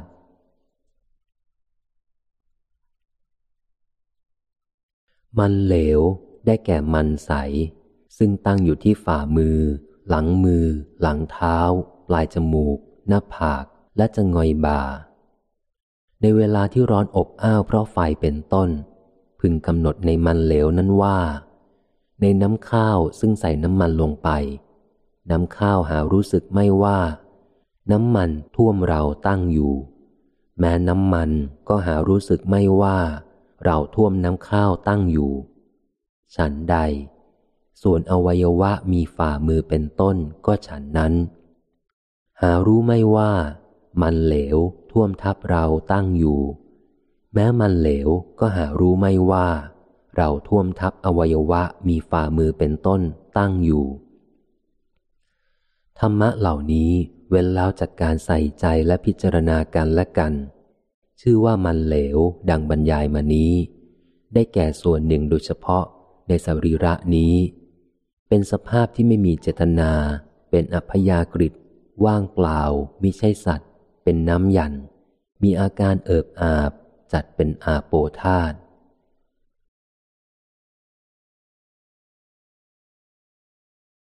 น้ำลาย เมื่อปัจจัยซึ่งก่อให้เกิดน้ำลายเห็นปานนั้นมีอยู่ หลั่งลงมาจากกระพุ้งแก้มทั้งสอง แล้วตั้งอยู่ที่พื้นลิ้น พึงกำหนดในน้ำลายนั้นว่า ในหลุมใกล้ฝั่งแม่น้ำซึ่งมีน้ำไหลมามิได้ขาด พื้นหลุมหารู้ไม่ว่า น้ำตั้งอยู่ในเรา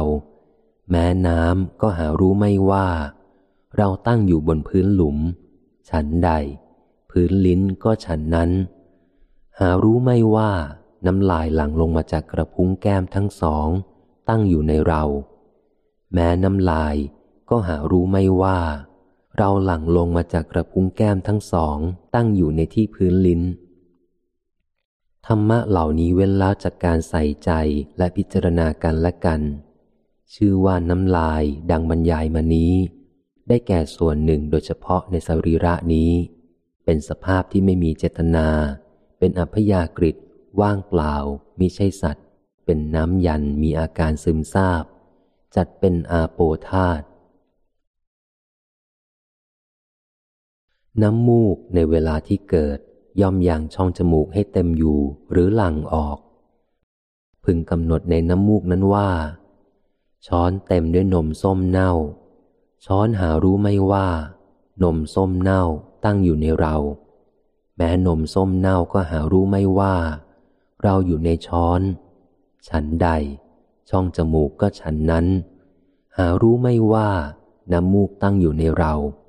แม้น้ำมูกก็หารู้ไม่ว่า เราอยู่ในช่องจมูก ธรรมะเหล่านี้เว้นแล้วจากการใส่ใจและพิจารณากันและกัน ชื่อว่าน้ำมูกดังบรรยายมานี้ ได้แก่ส่วนหนึ่งโดยเฉพาะในสรีระนี้ เป็นสภาพที่ไม่มีเจตนา เป็นอพยากฤิว่างเปล่ามิใช่สัตว์ เป็นน้ำหยันมีอาการซึมซาบ จัดเป็นอาโปธาต ไขข้อ ยังกิจคือการหยอดข้อต่อแห่งกระดูกทั้งหลายให้สำเร็จตั้งอยู่ในข้อต่อหนึ่งร้อยแปดสิบแห่ง พึงกำหนดในไขข้อนั้นว่า ในเพลาอันในช่างหยอดแล้วด้วยน้ำมัน เพลาหารู้ไม่ว่า น้ำมันหยอดทาเราตั้งอยู่ แม้น้ำมันก็หารู้ไม่ว่า เราหยอดทาเพลาตั้งอยู่ ฉันใด ข้อต่อหนึ่งร้อยแปดสิบแห่ง ก็ฉันนั้น หารู้ไม่ว่าไขข้อหยอดทาเราตั้งอยู่ แม้ไขข้อก็หารู้ไม่ว่า เราหยอดทาข้อต่อหนึ่งร้อยแปดสิบแห่งตั้งอยู่ ธรรมะเหล่านี้เว้นแล้วจากการใส่ใจและพิจารณากันและกัน ชื่อว่าไขข้อดังบรรยายมานี้ ได้แก่ส่วนหนึ่งโดยเฉพาะในสรีระนี้ เป็นสภาพที่ไม่มีเจตนาเป็นอพยากฤิ ว่างเปล่ามิใช่สัตว์ เป็นน้ำยันมีอาการซึมซาบ จัดเป็นอาโปธาตมูดหรือปัสสาวะ ตั้งอยู่ในภายในกระเพาะเบา พึงกำหนดในมูดนั้นว่า ในหม้อเนื้อห่างคือหม้อดินเนื้อหยาบที่บุคคลคว่ำปากไว้ในน้ำครามหม้อเนื้อห่างก็หารู้ไม่ว่า น้ำครามตั้งอยู่ในเรา แม้น้ำครามก็หารู้ไม่ว่า เราตั้งอยู่ในหม้อเนื้อห่าง ฉันใดกระเพาะเบาก็ฉันนั้น หารู้ไม่ว่า มูดตั้งอยู่ในเรา แม้มูดก็หารู้ไม่ว่า เราตั้งอยู่ในกระเพาะเบา ธรรมะเหล่านี้เว้นแล้วจากการใส่ใจและพิจารณากันและกัน ชื่อว่ามูดดังบรรยายมานี้ ได้แก่ส่วนหนึ่งโดยเฉพาะในสรีระนี้ เป็นสภาพที่ไม่มีเจตนา เป็นอพยากฤิว่างเปล่ามิใช่สัตว์ เป็นน้ำหยันมีอาการซึมซาบ จัดเป็นอาโปธาต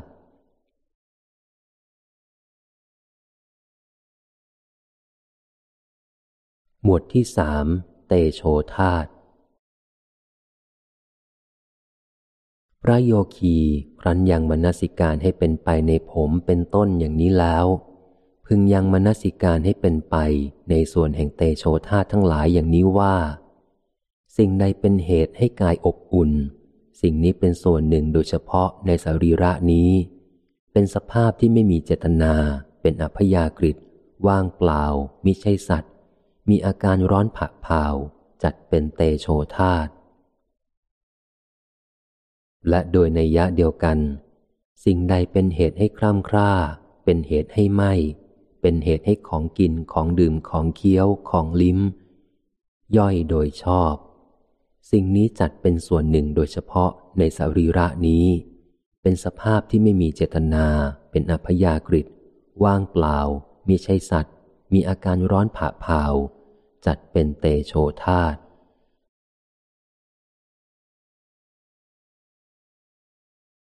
หมวดที่สี่วายโยธาต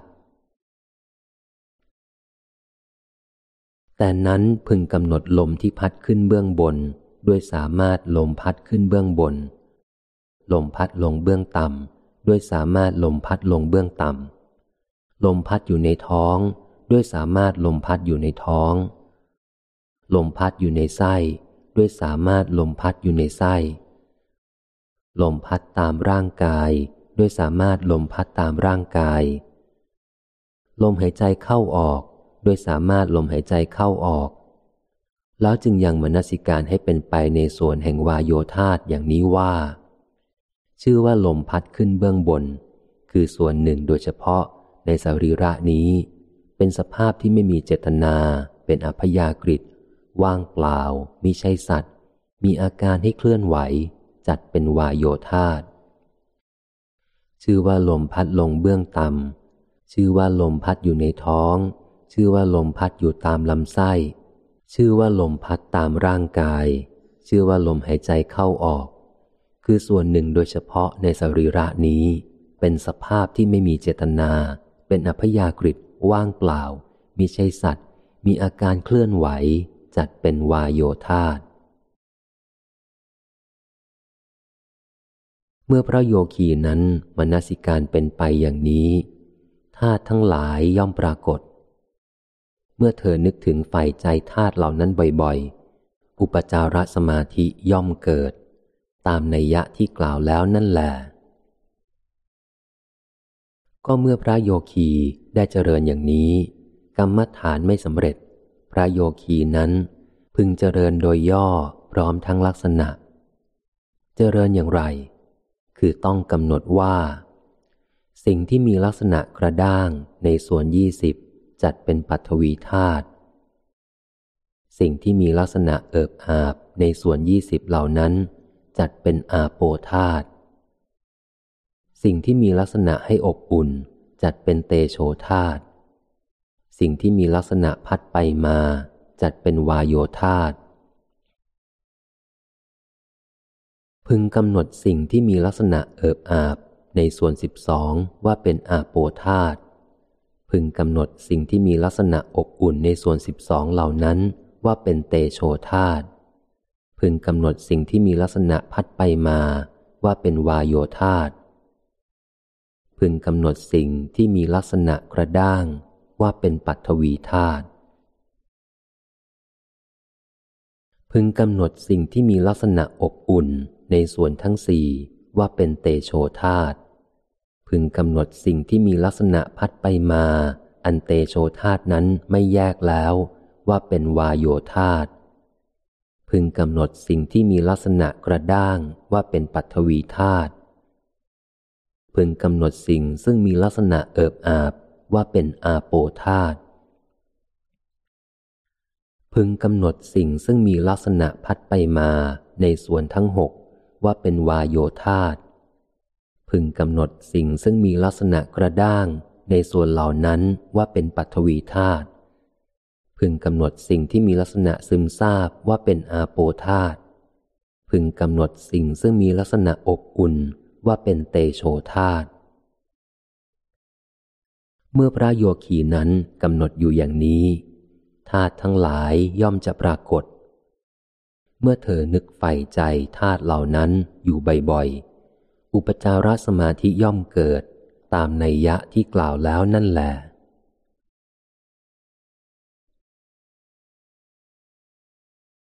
ก็เมื่อพระโยคีใดเจริญอยู่แม้อย่างนี้ กรรมฐานไม่สำเร็จ พระโยคีนั้น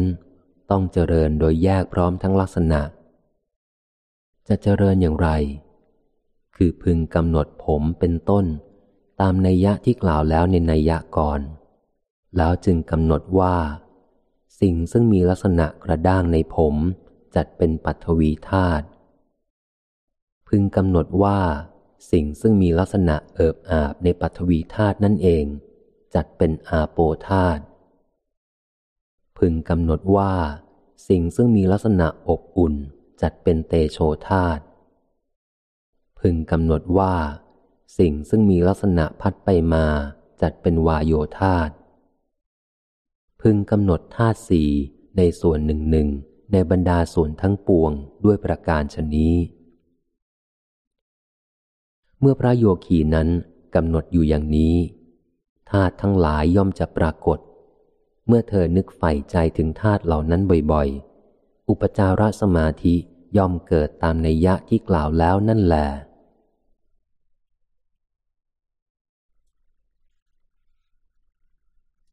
การกำหนดธาตุโดยอาการต่าง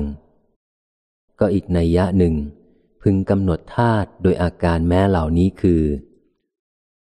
โดยอัฏฐะแห่งคำโดยเป็นกอง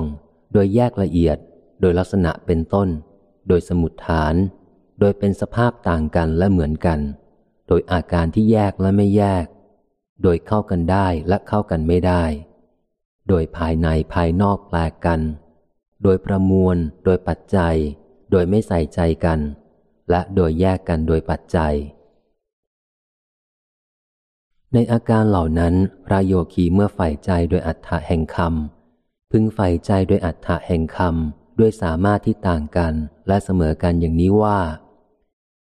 ชื่อว่าดิน เพราะแผ่ไป ชื่อว่าน้ำเพราะเอิบอาบให้ชุ่มอยู่ หรือให้เต็มอยู่ ชื่อว่าไฟ เพราะอบให้ร้อน ชื่อว่าลม เพราะพัดให้ไหว แต่ว่าโดยไม่ต่างกัน ชื่อว่าธาตุ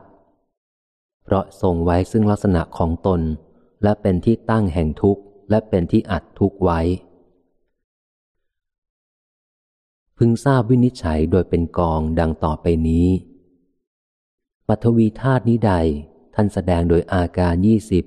โดยนัยยะเป็นต้นว่า ผม ขน และอาโปธาตนี้ใด ท่านแสดงโดยอาการสิบสองโดยนัยยะเป็นต้นว่า ดีสเลดในธาตุเหล่านั้นที่มีสมมุติว่าผมได้ เพราะประชุมธรรมะแปดประการ คือสี กลิ่นรสโอชา และธาตุทั้งสี่ เพราะแยกสิ่งเหล่านั้นจากกันเสีย ย่อมไม่มีสมมุติว่า ผม เหตุนั้นคำว่าผม เป็นเพียงสักแต่ว่ากองแห่งธรรมะทั้งแปดคำว่าขนเป็นต้นก็เช่นกัน อันหนึ่งในส่วนเหล่านี้ ส่วนใดมีกรรมเป็นสมุดฐาน ส่วนนั้นจัดว่าเป็นกองแห่งธรรมะสิบ รวมทั้งชีวิตตินรีและภาวะเข้าด้วย ทั้งยังนับว่าปัทวีธาตุอาโปธาตุด้วยอำนาจที่หนาขึ้น พึงใฝ่ใจโดยเป็นกองอย่างนี้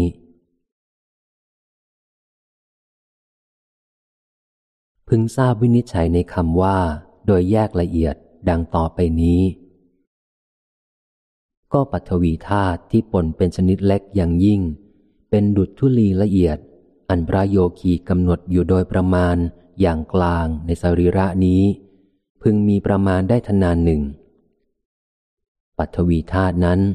อันอาโปธาตุประมาณเท่ากึ่งแต่ทนานนั้นยึดไว้แล้ว อันเตโชธาตุเลี้ยงรักษาแล้ว อันวายโยธาตุพัดให้เคลื่อนไหวแล้ว จึงไม่เรียรายไม่กระจัดกระจาย ปัทวีธาตุนี้ เมื่อไม่เรียรายไม่กระจัดกระจาย ย่อมเข้าถึงการกำหนดเป็นเพศหญิงเพศชายเป็นต้น เป็นอเนก และประกาศความผอมอ้วน สูง ต่ำ แข็งแรงและอ่อนแอเป็นต้น ฝ่ายอาโปธาตในร่างกายนี้ถึงความเป็นน้ำหยันมีอาการซึมซาบตั้งอยู่ในดิน อันไฟตามรักษา อันลมพัดให้เคลื่อนไหว จึงไม่เรียรายกระจัดกระจาย เมื่อไม่เรียรายไม่กระจัดกระจาย จึงแสดงอาการเอิบอิ่มและเปล่งปลั่ง ส่วนเตโชธาตุในร่างกายนี้มีอาการร้อนอ้าว มีลักษณะร้อนอ้าวสำหรับย่อยสิ่งที่รับประทานและสิ่งที่ดื่มเป็นต้น ตั้งอยู่ในดิน อันน้ำยึดไว้ อันลมพัดให้เคลื่อนไหว ย่อมยังกายนี้ให้อบอุ่น และนำมาซึ่งวันนสมบัติแก่กายนั้น อันหนึ่ง กายนี้อันเตโชธาตนั้นให้อบอุ่นแล้วย่อมไม่แสดงอาการเน่า ก็วาโยธาตในสรีระนี้ซ่านไปตามอวัยวะน้อยใหญ่ มีลักษณะเบ่งขึ้นและให้เคลื่อนไหวได้ ตั้งอยู่ในดินอันน้ำยึดไว้ อันไฟตามรักษา ย่อมยังกายนี้ให้เคลื่อนไหวได้ อันหนึ่ง กายนี้ อันธาตุลมนั้นอุ้มแล้วจึงไม่ส่วนเสไป ตั้งอยู่ตรงๆได้ อาศัยวายโยธาตุอื่นอีกพัดสม่ำเสมอแล้ว ย่อมแสดงวิญญัตในอิริยาบถคือเดิน ยืน นั่ง นอน ย่อมคูเข้าเหยียดออก อย่างมือและเท้าให้เคลื่อนไหวได้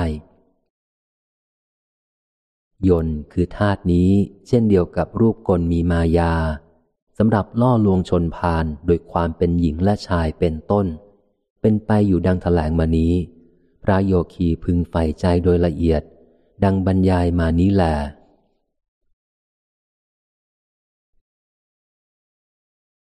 พึงทราบวินิจฉัยในมาติกาว่า โดยลักษณะเป็นต้นดังต่อไปนี้ พระโยคีนึกถึงธาตุทั้งสี่อย่างนี้ว่า ปัทวีธาตุมีลักษณะอย่างไร มีอะไรเป็นรส มีอะไรเป็นเครื่องปรากฏ ดังนี้แล้ว พึงใส่ใจโดยลักษณะเป็นต้นอย่างนี้ว่า ปัทวีธาตุมีความแข็งแข็งเป็นลักษณะ มีการตั้งอยู่เป็นรถมีการรับไว้เป็นเครื่องปรากฏ อาโปธาตมีความหลั่งไหลเป็นลักษณะ มีการพอกพูนเป็นรถ มีการยึดไว้เป็นเครื่องปรากฏ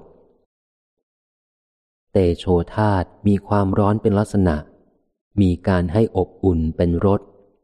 มีการเพิ่มให้ถึงซึ่งความอ่อนนุ่มเป็นเครื่องปรากฏ วายโยธาตมีการเคลื่อนไหวเป็นลักษณะ มีการเบ่งขึ้นได้เป็นรถมีการยักย้ายเป็นเครื่องปรากฏรถในที่นี้สะกดด้วยรอเรือสอเสือ รถหรือรสะนะครับ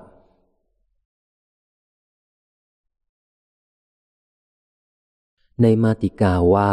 โดยสมุดฐาน พึงทราบวินิจฉัยว่า ส่วน 42 มีผมเป็นต้นเหล่านี้ใด ท่านแสดงแล้วด้วยสามารถแสดงปัทวีธาตุเป็นต้นโดยพิสดารในส่วนเหล่านั้น ส่วนสี่เหล่านี้ อาหารใหม่ อาหารเก่า หนอง และมูด มีฤดูเป็นสมุดฐานแล ส่วนสี่เหล่านี้คือ น้ำตา เหงื่อ น้ำลาย น้ำมูก มีฤดูและจิตเป็นสมุดฐาน ไฟซึ่งเป็นตัวย่อยอาหารที่บริโภคเป็นต้น มีกรรมเป็นสมุดฐานแล ลมหายใจเข้าออกมีจิตเป็นสมุดฐาน ที่เหลือนอกนั้นทั้งหมดมีสมุดฐานสี่ พึงใฝ่ใจโดยสมุดฐานด้วยอาการอย่างนี้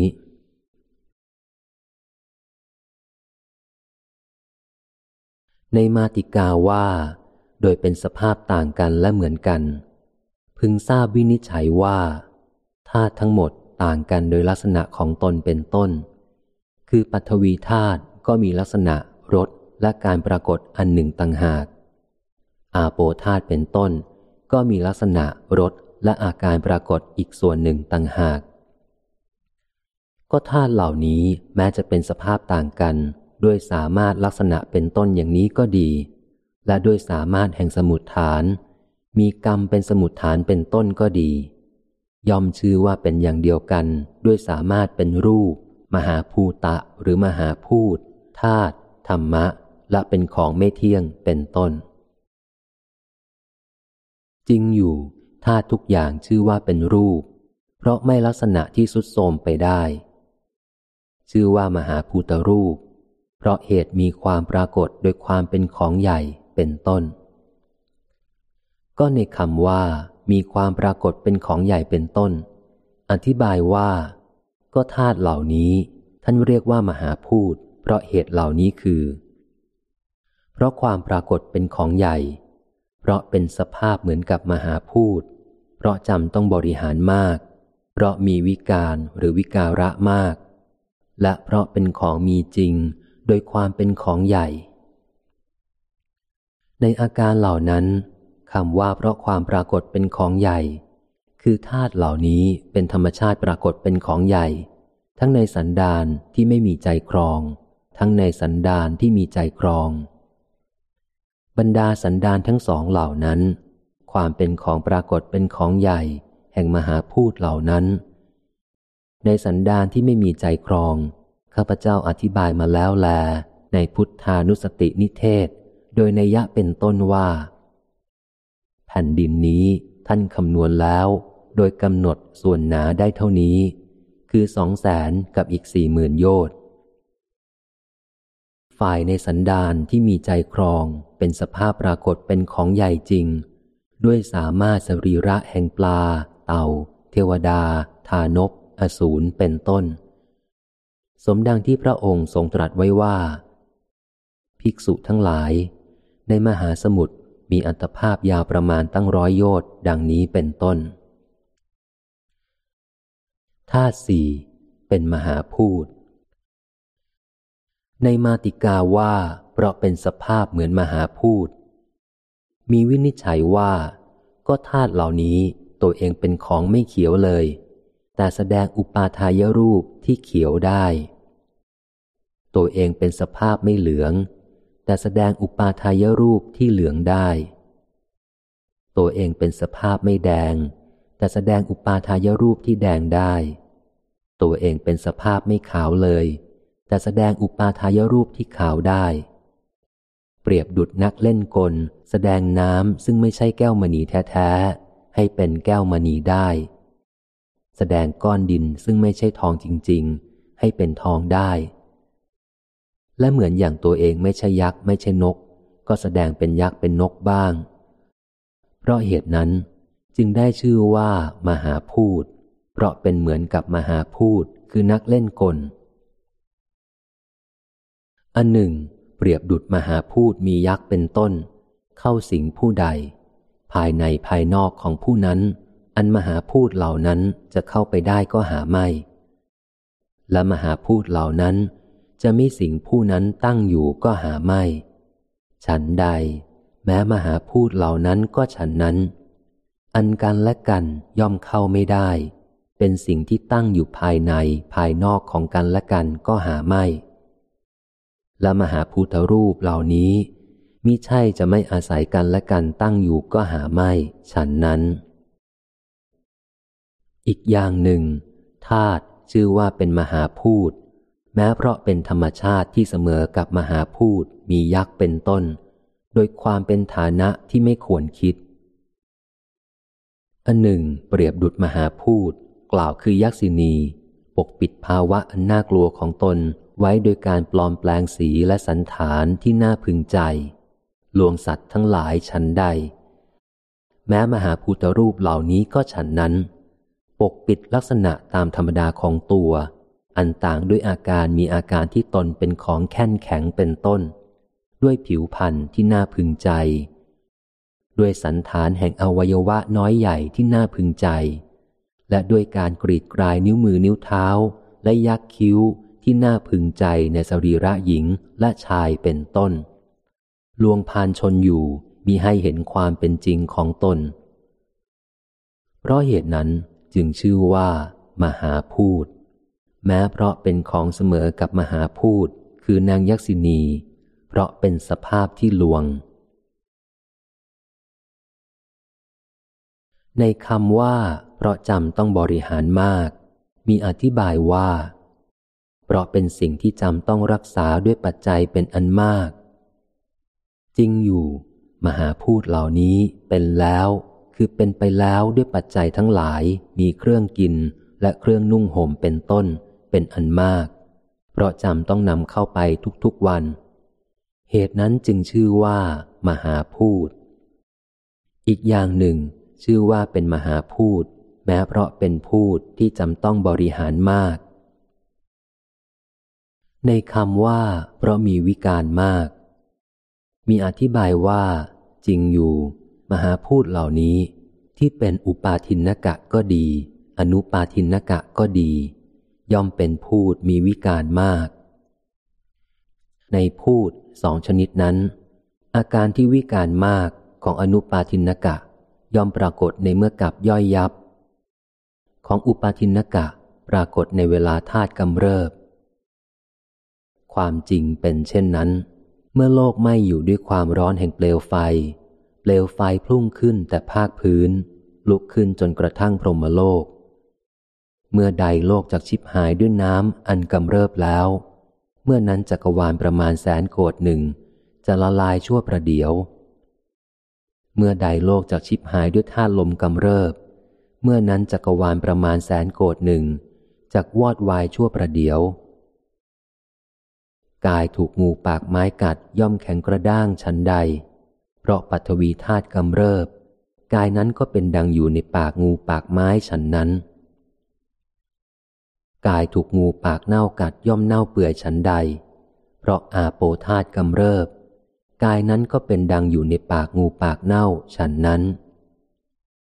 กายถูกงูปากไฟกัด ย่อมร้อนกลุ่มฉันใด เพราะเตโชธาตุกำเริบ กายนั้นก็เป็นดังอยู่ในปากงูปากไฟฉันนั้น กายถูกงูปากสตรากัด ย่อมขาดไปชั้นใด เพราะวาโยธาตกำเริบ กายนั้นก็เป็นดังอยู่ในปากงูปากสตราฉันนั้น พูดมีวิการมากดังนี้ เหตุนั้น จึงชื่อว่ามหาพูด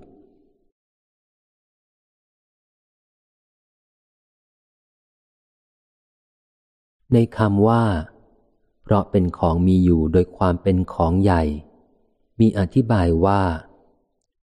ก็พูดเหล่านี้ชื่อว่าเป็นของใหญ่ เพราะจำต้องประคับประคองด้วยความพยายามอย่างใหญ่ และชื่อว่ามีจริง เพราะมีอยู่ตรงตงเพราะเหตุนั้น จึงชื่อว่า มหาพูด เพราะเป็นของมีจริงโดยความเป็นของใหญ่ธาตุเหล่านี้แม้ทั้งหมด ชื่อว่าเป็นมหาพูด เพราะเหตุมีความเป็นของปรากฏโดยความเป็นของใหญ่เป็นต้น อย่างไรก็ตามธาตุทุกอย่างไม่ล่วงลักษณะธาตุไปได้ เพราะทรงไว้ซึ่งลักษณะของตน และเพราะเป็นฐานแห่งทุกข์ และเพราะอัดทุกข์ไว้ และชื่อว่าธรรมะ เพราะทรงไว้ซึ่งลักษณะของตนและเข้าไปทรงอยู่ได้ชั่วขณะอันสมควรแก่ตน ชื่อว่าไม่เที่ยง เพราะอัตถะว่าสิ้นไป ชื่อว่าเป็นทุกข์ เพราะอัตถะว่าหน้าพรั่นพรึง ชื่อว่ามิใช่ตน เพราะอัตถะว่าไม่มีสาระ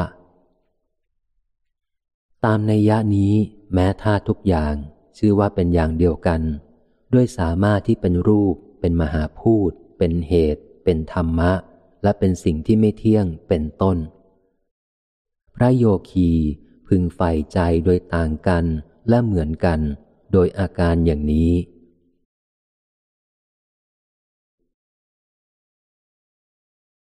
ในข้อมาติกาว่า โดยอาการที่แยกจากกันและไม่แยก พึงทราบวินิจฉัยว่า ธาตุเหล่านี้ทั้งหมด พอเกิดร่วมกันเท่านั้น ก็ไม่แยกกันตามส่วน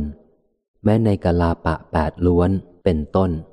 ซึ่งมีในที่สุดแห่งกลาปะทั้งหมด เฉพาะอันหนึ่งหนึ่งแต่ชื่อว่า แยกจากกันโดยลักษณะ พระโยคีพึงใฝ่ใจโดยอาการที่แยกจากกัน และไม่แยกจากกันโดยอาการอย่างนี้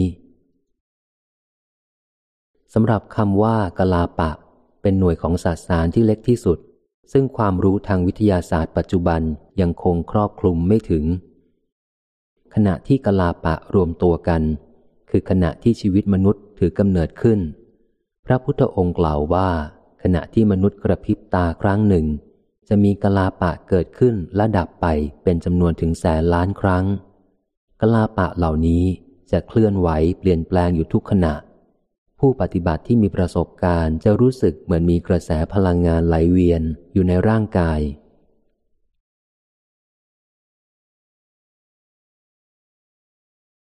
ในข้อมาติกาว่า โดยเข้ากันได้และไม่ได้ มีวินิจฉัยว่า ในบรรดาธาตุเหล่านี้ แม้จะไม่แยกจากกันอย่างอธิบายมาแล้วก็ดีธาตุสองตอนต้น ชื่อว่าเป็นสภาคคือเข้ากันได้ เพราะเป็นของหนักเหมือนกันธาตอนหลังก็จัดเป็นสภาคกันเหมือนกัน เพราะเป็นของเบา แต่ธาตอนต้นกับธาตอนหลัง และธาตอนหลังกับธาตอนต้น จัดเป็นวิสภาคกัน คือเข้ากันไม่ได้ เพราะข้างฝ่ายหนึ่งหนัก ฝ่ายหนึ่งเบา พระโยคีพึงใฝ่ใจโดยเข้ากันได้และไม่ได้โดยอาการอย่างนี้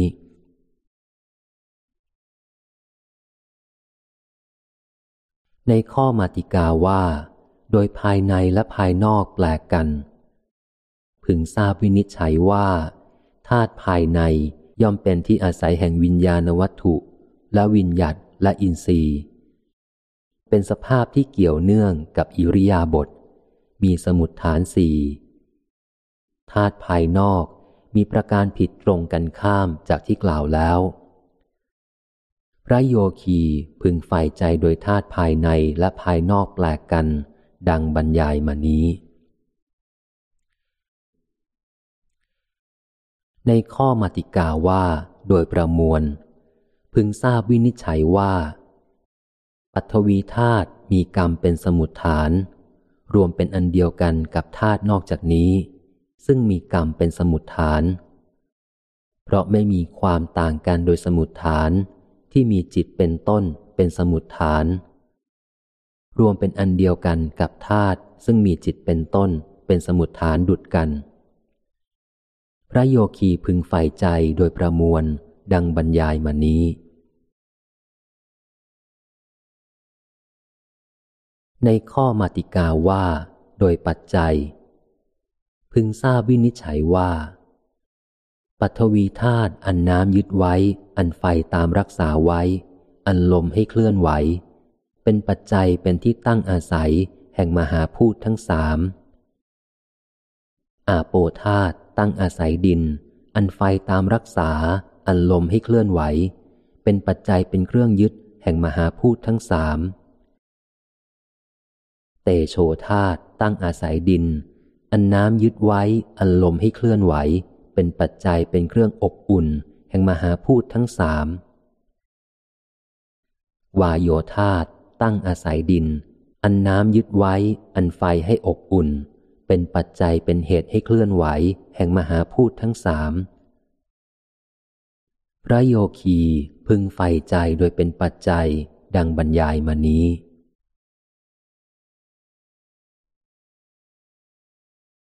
ในข้อมาติกาว่า โดยไม่ใส่ใจกัน พึงทราบวินิจฉัยว่า ในบรรดาธาตุทั้งสี่นี้ ปัทวีธาตุย่อมไม่รู้สึกว่าเราคือปัทวีธาตุหรือว่าเราเป็นที่ตั้งเป็นปัจจัยแห่งมหาพูดทั้งสามแม้ธาตุสามนอกนี้ก็ไม่รู้สึกว่าปัทวีธาตุเป็นปัจจัยเป็นที่ตั้งของพวกเรา ในธาตุทั้งปวง มีนัยยะเช่นเดียวกันนี้ พระโยคีพึงใฝ่ใจโดยไม่ใส่ใจกัน ดังบรรยายมานี้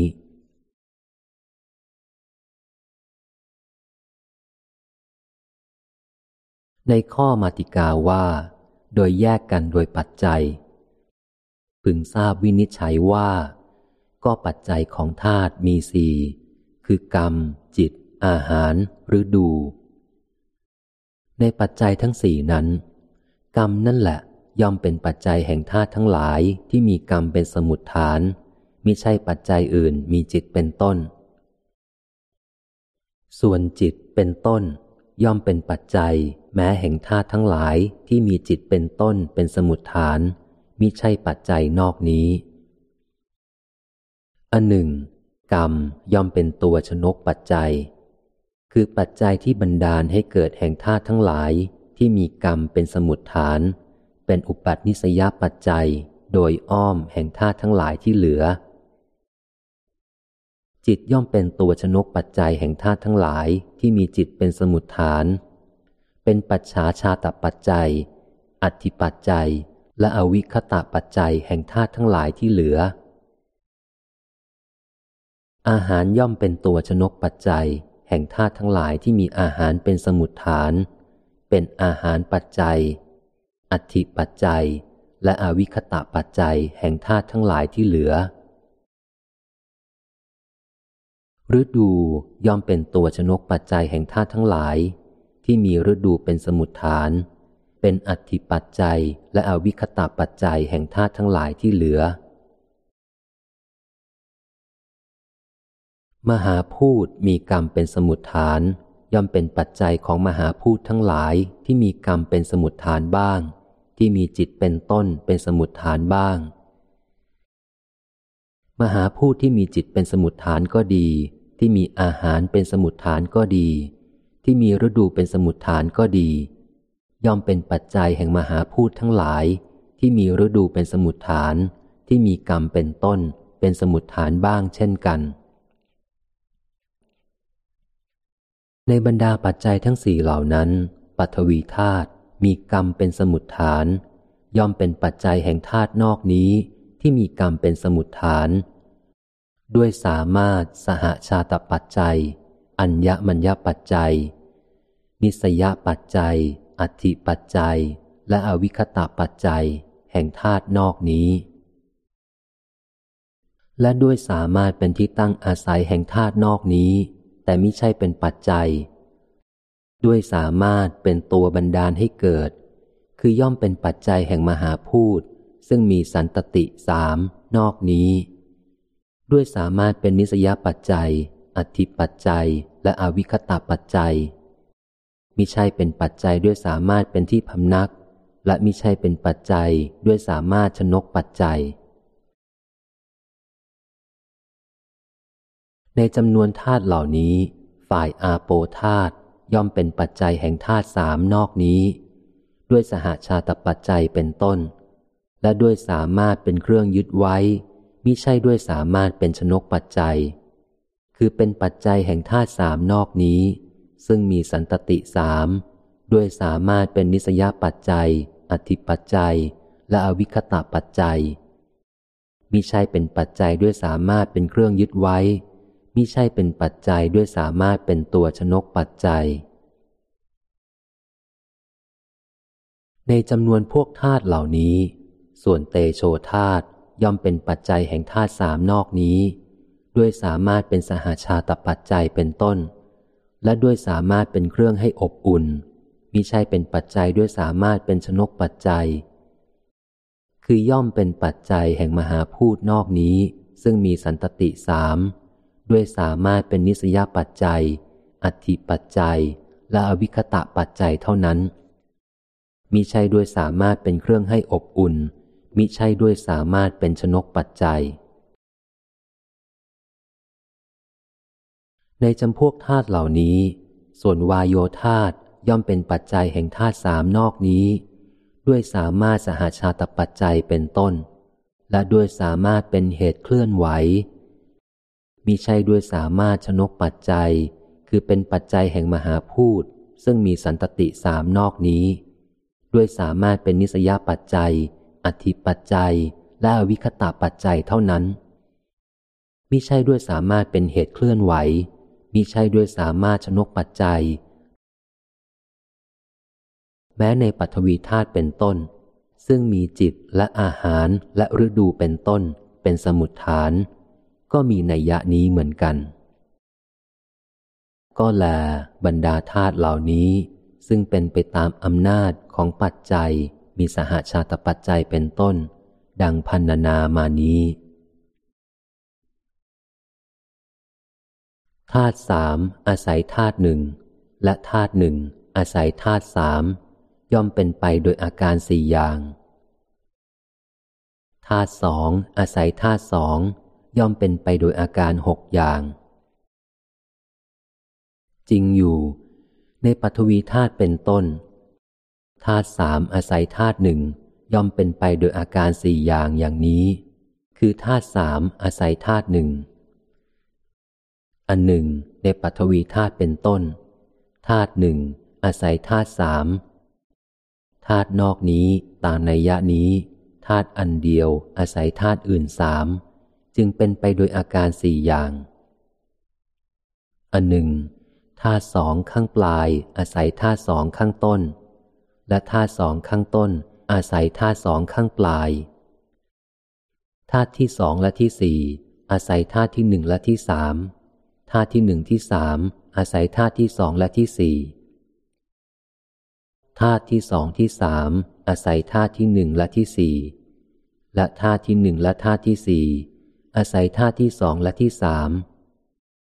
ตามในยะนี้ธาตุสองอาศัยธาตุสองย่อมเป็นไปโดยอาการหกอย่าง ในธาตุเหล่านั้น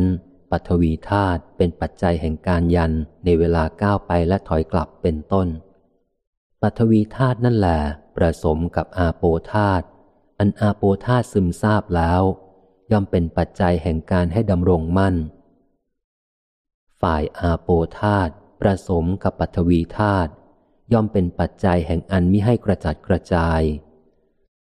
และเตโชธาตุประสมกับวายโยธาตุย่อมเป็นปัจจัยแห่งอันยกขึ้น ฝ่ายวายโยธาตประสมกับเตโชธาตย่อมเป็นปัจจัยแห่งการเดินและวิ่งได้เร็ว พระโยคีพึงใฝ่ใจโดยแยกกันโดยปัจจัยดังบรรยายมานี้ ก็แม้เมื่อพระโยคีใฝ่ใจด้วยสามารถอัตถวิเคราะห์เป็นต้นอย่างนี้ธาตุทั้งหลายย่อมปรากฏโดยเป็นส่วนหนึ่งหนึ่ง เมื่อท่านรำพึงและฝ่ายใจธาตุเหล่านั้นบ่อยๆ อุปจารสมาธิย่อมเกิดตามในยะที่กล่าวแล้วนั่นแหละอุปจารสมาธินั้น ถึงความนับว่าจะตุธาตุววัฏฐาน เพราะเกิดขึ้นด้วยอนุภาพแห่งญาณที่กำหนดธาตุสี่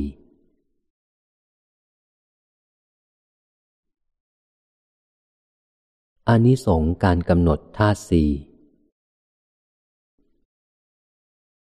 ก็แล พระโยคีผู้มันประกอบจตุธาตุววัฏฐานนี้ใด ย่อมอย่างลงสู่ความเป็นของเปล่า ย่อมเพิกถอนความสำคัญหมายว่าสัตว์ พระโยคีนั้นไม่ถึงความกำหนดแยกว่าเนื้อร้ายและยักษ์และผีเสื้อน้ำเป็นต้น เพราะเป็นผู้เพิกถอนสัตตสัญญาเสียได้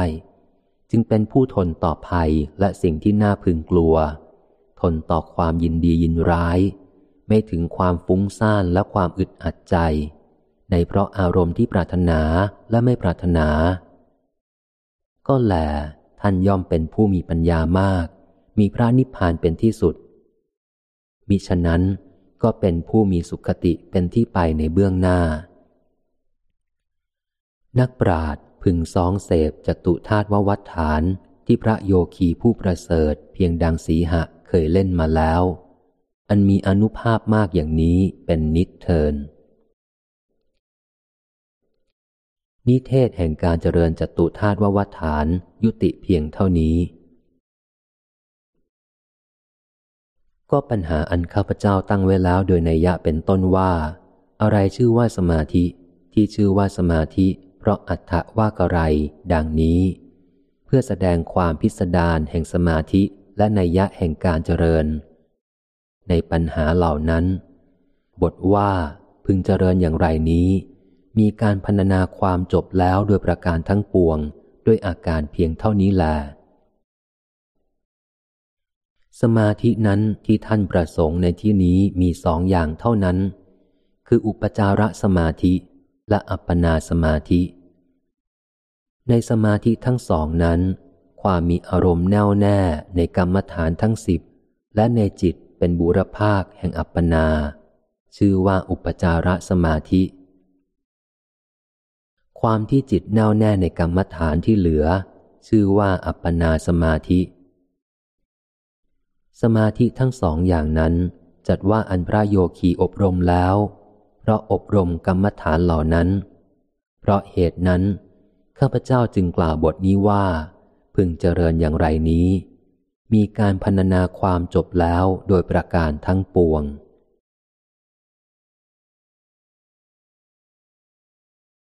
อานิสงส์สมาธิภาวนาห้าอย่าง แต่คำใดซึ่งข้าพเจ้ากล่าวไว้ว่า อะไรเป็นอานิสงส์แห่งสมาธิภาวนา จะแก้ในคำนั้น อานิสงส์แห่งสมาธิภาวนามีห้าอย่าง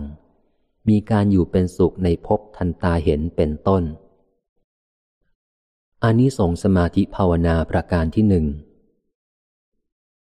จริงอย่างนั้น ท่านเหล่าใดเป็นพระอรหันตขีนาศพเข้าสมาบัติแล้วมีจิตแน่วแน่ ย่อมเจริญสมาธิโดยหมายจะอยู่สบายทั้งวัน สมาธิภาวนาอันแน่นแฟ้นของท่านเหล่านั้น มีการอยู่เป็นสุขในภพทันตาเห็นเป็นอนิสงส์เพราะเหตุนั้นพระผู้มีพระภาคจึงตรัสว่า จุนทะ ธรรมะเหล่านี้ตถาคตไม่เรียกว่าเป็นธรรมะเครื่องขัดเกลาในวินัยของพระอริยะ ธรรมะเหล่านี้ตถาคตเรียกว่า เป็นเครื่องอยู่เป็นสุขในภพทันตาเห็นในวินัยของพระอริยะ อานิสงส์ประการที่สอง สมาธิภาวนาอันแน่นแฟ้นก็ดี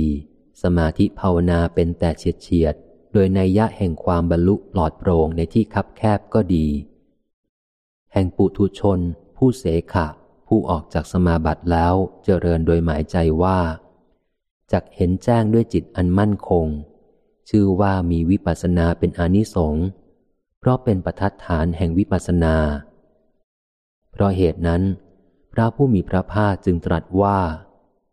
ภิกษุทั้งหลาย พวกเธอจงเจริญสมาธิ ภิกษุทั้งหลาย ด้วยว่าภิกษุผู้มีจิตมั่นคงแล้ว ย่อมรู้ชัดตามเป็นจริงอานิสงส์ประการที่สามฝ่ายท่านเหล่าใดยังสมาบัติแปดให้เกิดแล้ว เข้าฌานมีอภิญญาเป็นบาท ออกจากสมาบัติแล้ว มุ่งหมายอภิญญาทั้งหลาย มีนัยยะดังกล่าวแล้วว่า แม้คนเดียวแปลงเป็นสหายหลายคนได้ ดังนี้บำเพ็ญให้เกิดอยู่ สมาธิภาวนาอันแน่นแฟ้นของท่านเหล่านั้น ในเมื่อเหตุให้เกิดมีอยู่ จัดว่ามีอภิญญาเป็นอนิสงส์เพราะเป็นประทัดฐานแห่งอภิญญา เพราะเหตุนั้น พระผู้มีพระภาคจึงตรัสว่า ภิกษุนั้นย่อมน้อมนำจิตเพื่อทำให้แจ้งด้วยอภิญญา ซึ่งธรรมะอันควรทำให้แจ้งด้วยอภิญญาใด ๆ ย่อมถึงความเป็นผู้ควรเป็นพยานในธรรมะนั้น ๆ เทียว ในเมื่อเหตุให้เกิดมีอยู่ อานิสงส์ประการที่สี่ ปุถุชนเหล่าใดมีฌานไม่เสื่อม ปรารถนาการเข้าถึงพรหมโลกโดยหมายใจว่าจะเกิดในพรหมโลก หรือไม่ปรารถนาก็ตาม ไม่เสื่อมจากสมาธิ สมาธิภาวนาอันแน่นแฟ้นของปุถุชนเหล่านั้น มีภพวิเศษเป็นอนิสงส์เพราะนำมาซึ่งภพวิเศษ เพราะเหตุนั้น พระผู้มีพระภาคจึงตรัสไว้ว่า ถามว่า ผู้ที่เจริญปฐมฌานยังเป็นกามาพจร ย่อมเกิดในที่ไหน แก้ว่าย่อมเข้าถึงความเป็นสหายแห่งเทวดา พวกพรหมปาริสัชชา ดังนี้เป็นต้น อันหนึ่ง แม้สมาธิภาวนาเฉียดเฉียดยังนำมาซึ่งสุขติภพวิเศษ คือกามาพจรสวรรค์หกชั้นทีเดียว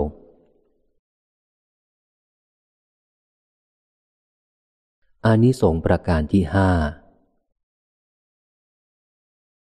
ส่วนท่านเหล่าใดเป็นพระอริยะ เจริญสมาธิด้วยดำริว่า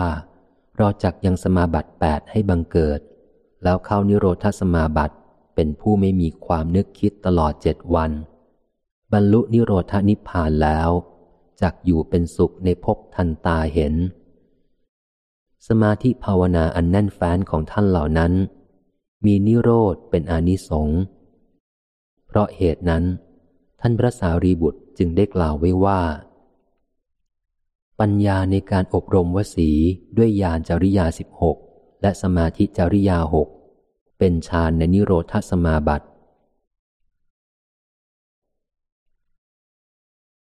อานิสงส์แห่งสมาธิภาวนามีห้าอย่าง มีการอยู่เป็นสุขในภพทันตาเห็นเป็นต้น ดังบรรยายมานี้ เพราะเหตุนั้น บัณฑิตไม่พึงประมาทในการประกอบสมาธิภาวนา อันเป็นเครื่องชำระมนทินคือกิเลส มีอานิสงส์เป็นอเนกประการเทิน ก็ด้วยบรรหารเพียงเท่านี้ เป็นอันแสดงหมดจดแล้วแม้ซึ่งสมาธิในคำพีวิสุทธิมักอันข้าพเจ้าแสดงแล้วด้วยธรรมะอันเป็นมุก คือศีล สมาธิ ปัญญา แห่งพระคาถานี้ว่า นรชนผู้มีปัญญาตั้งมั่นในศีลดังนี้เป็นต้นปริเชตที่สิบเอ็ดชื่อว่าสมาธินิเทศ ในปกรณ์วิเศษวิสุทธิมักอันข้าพเจ้ารจนาไว้เพื่อพยุงความปราโมทแก่สาธุชนทั้งหลายดังนี้ จบ ปริเชตที่สิบเอ็ดคำพีวิสุทธิมักพระพุทธโคสะเทระรจนา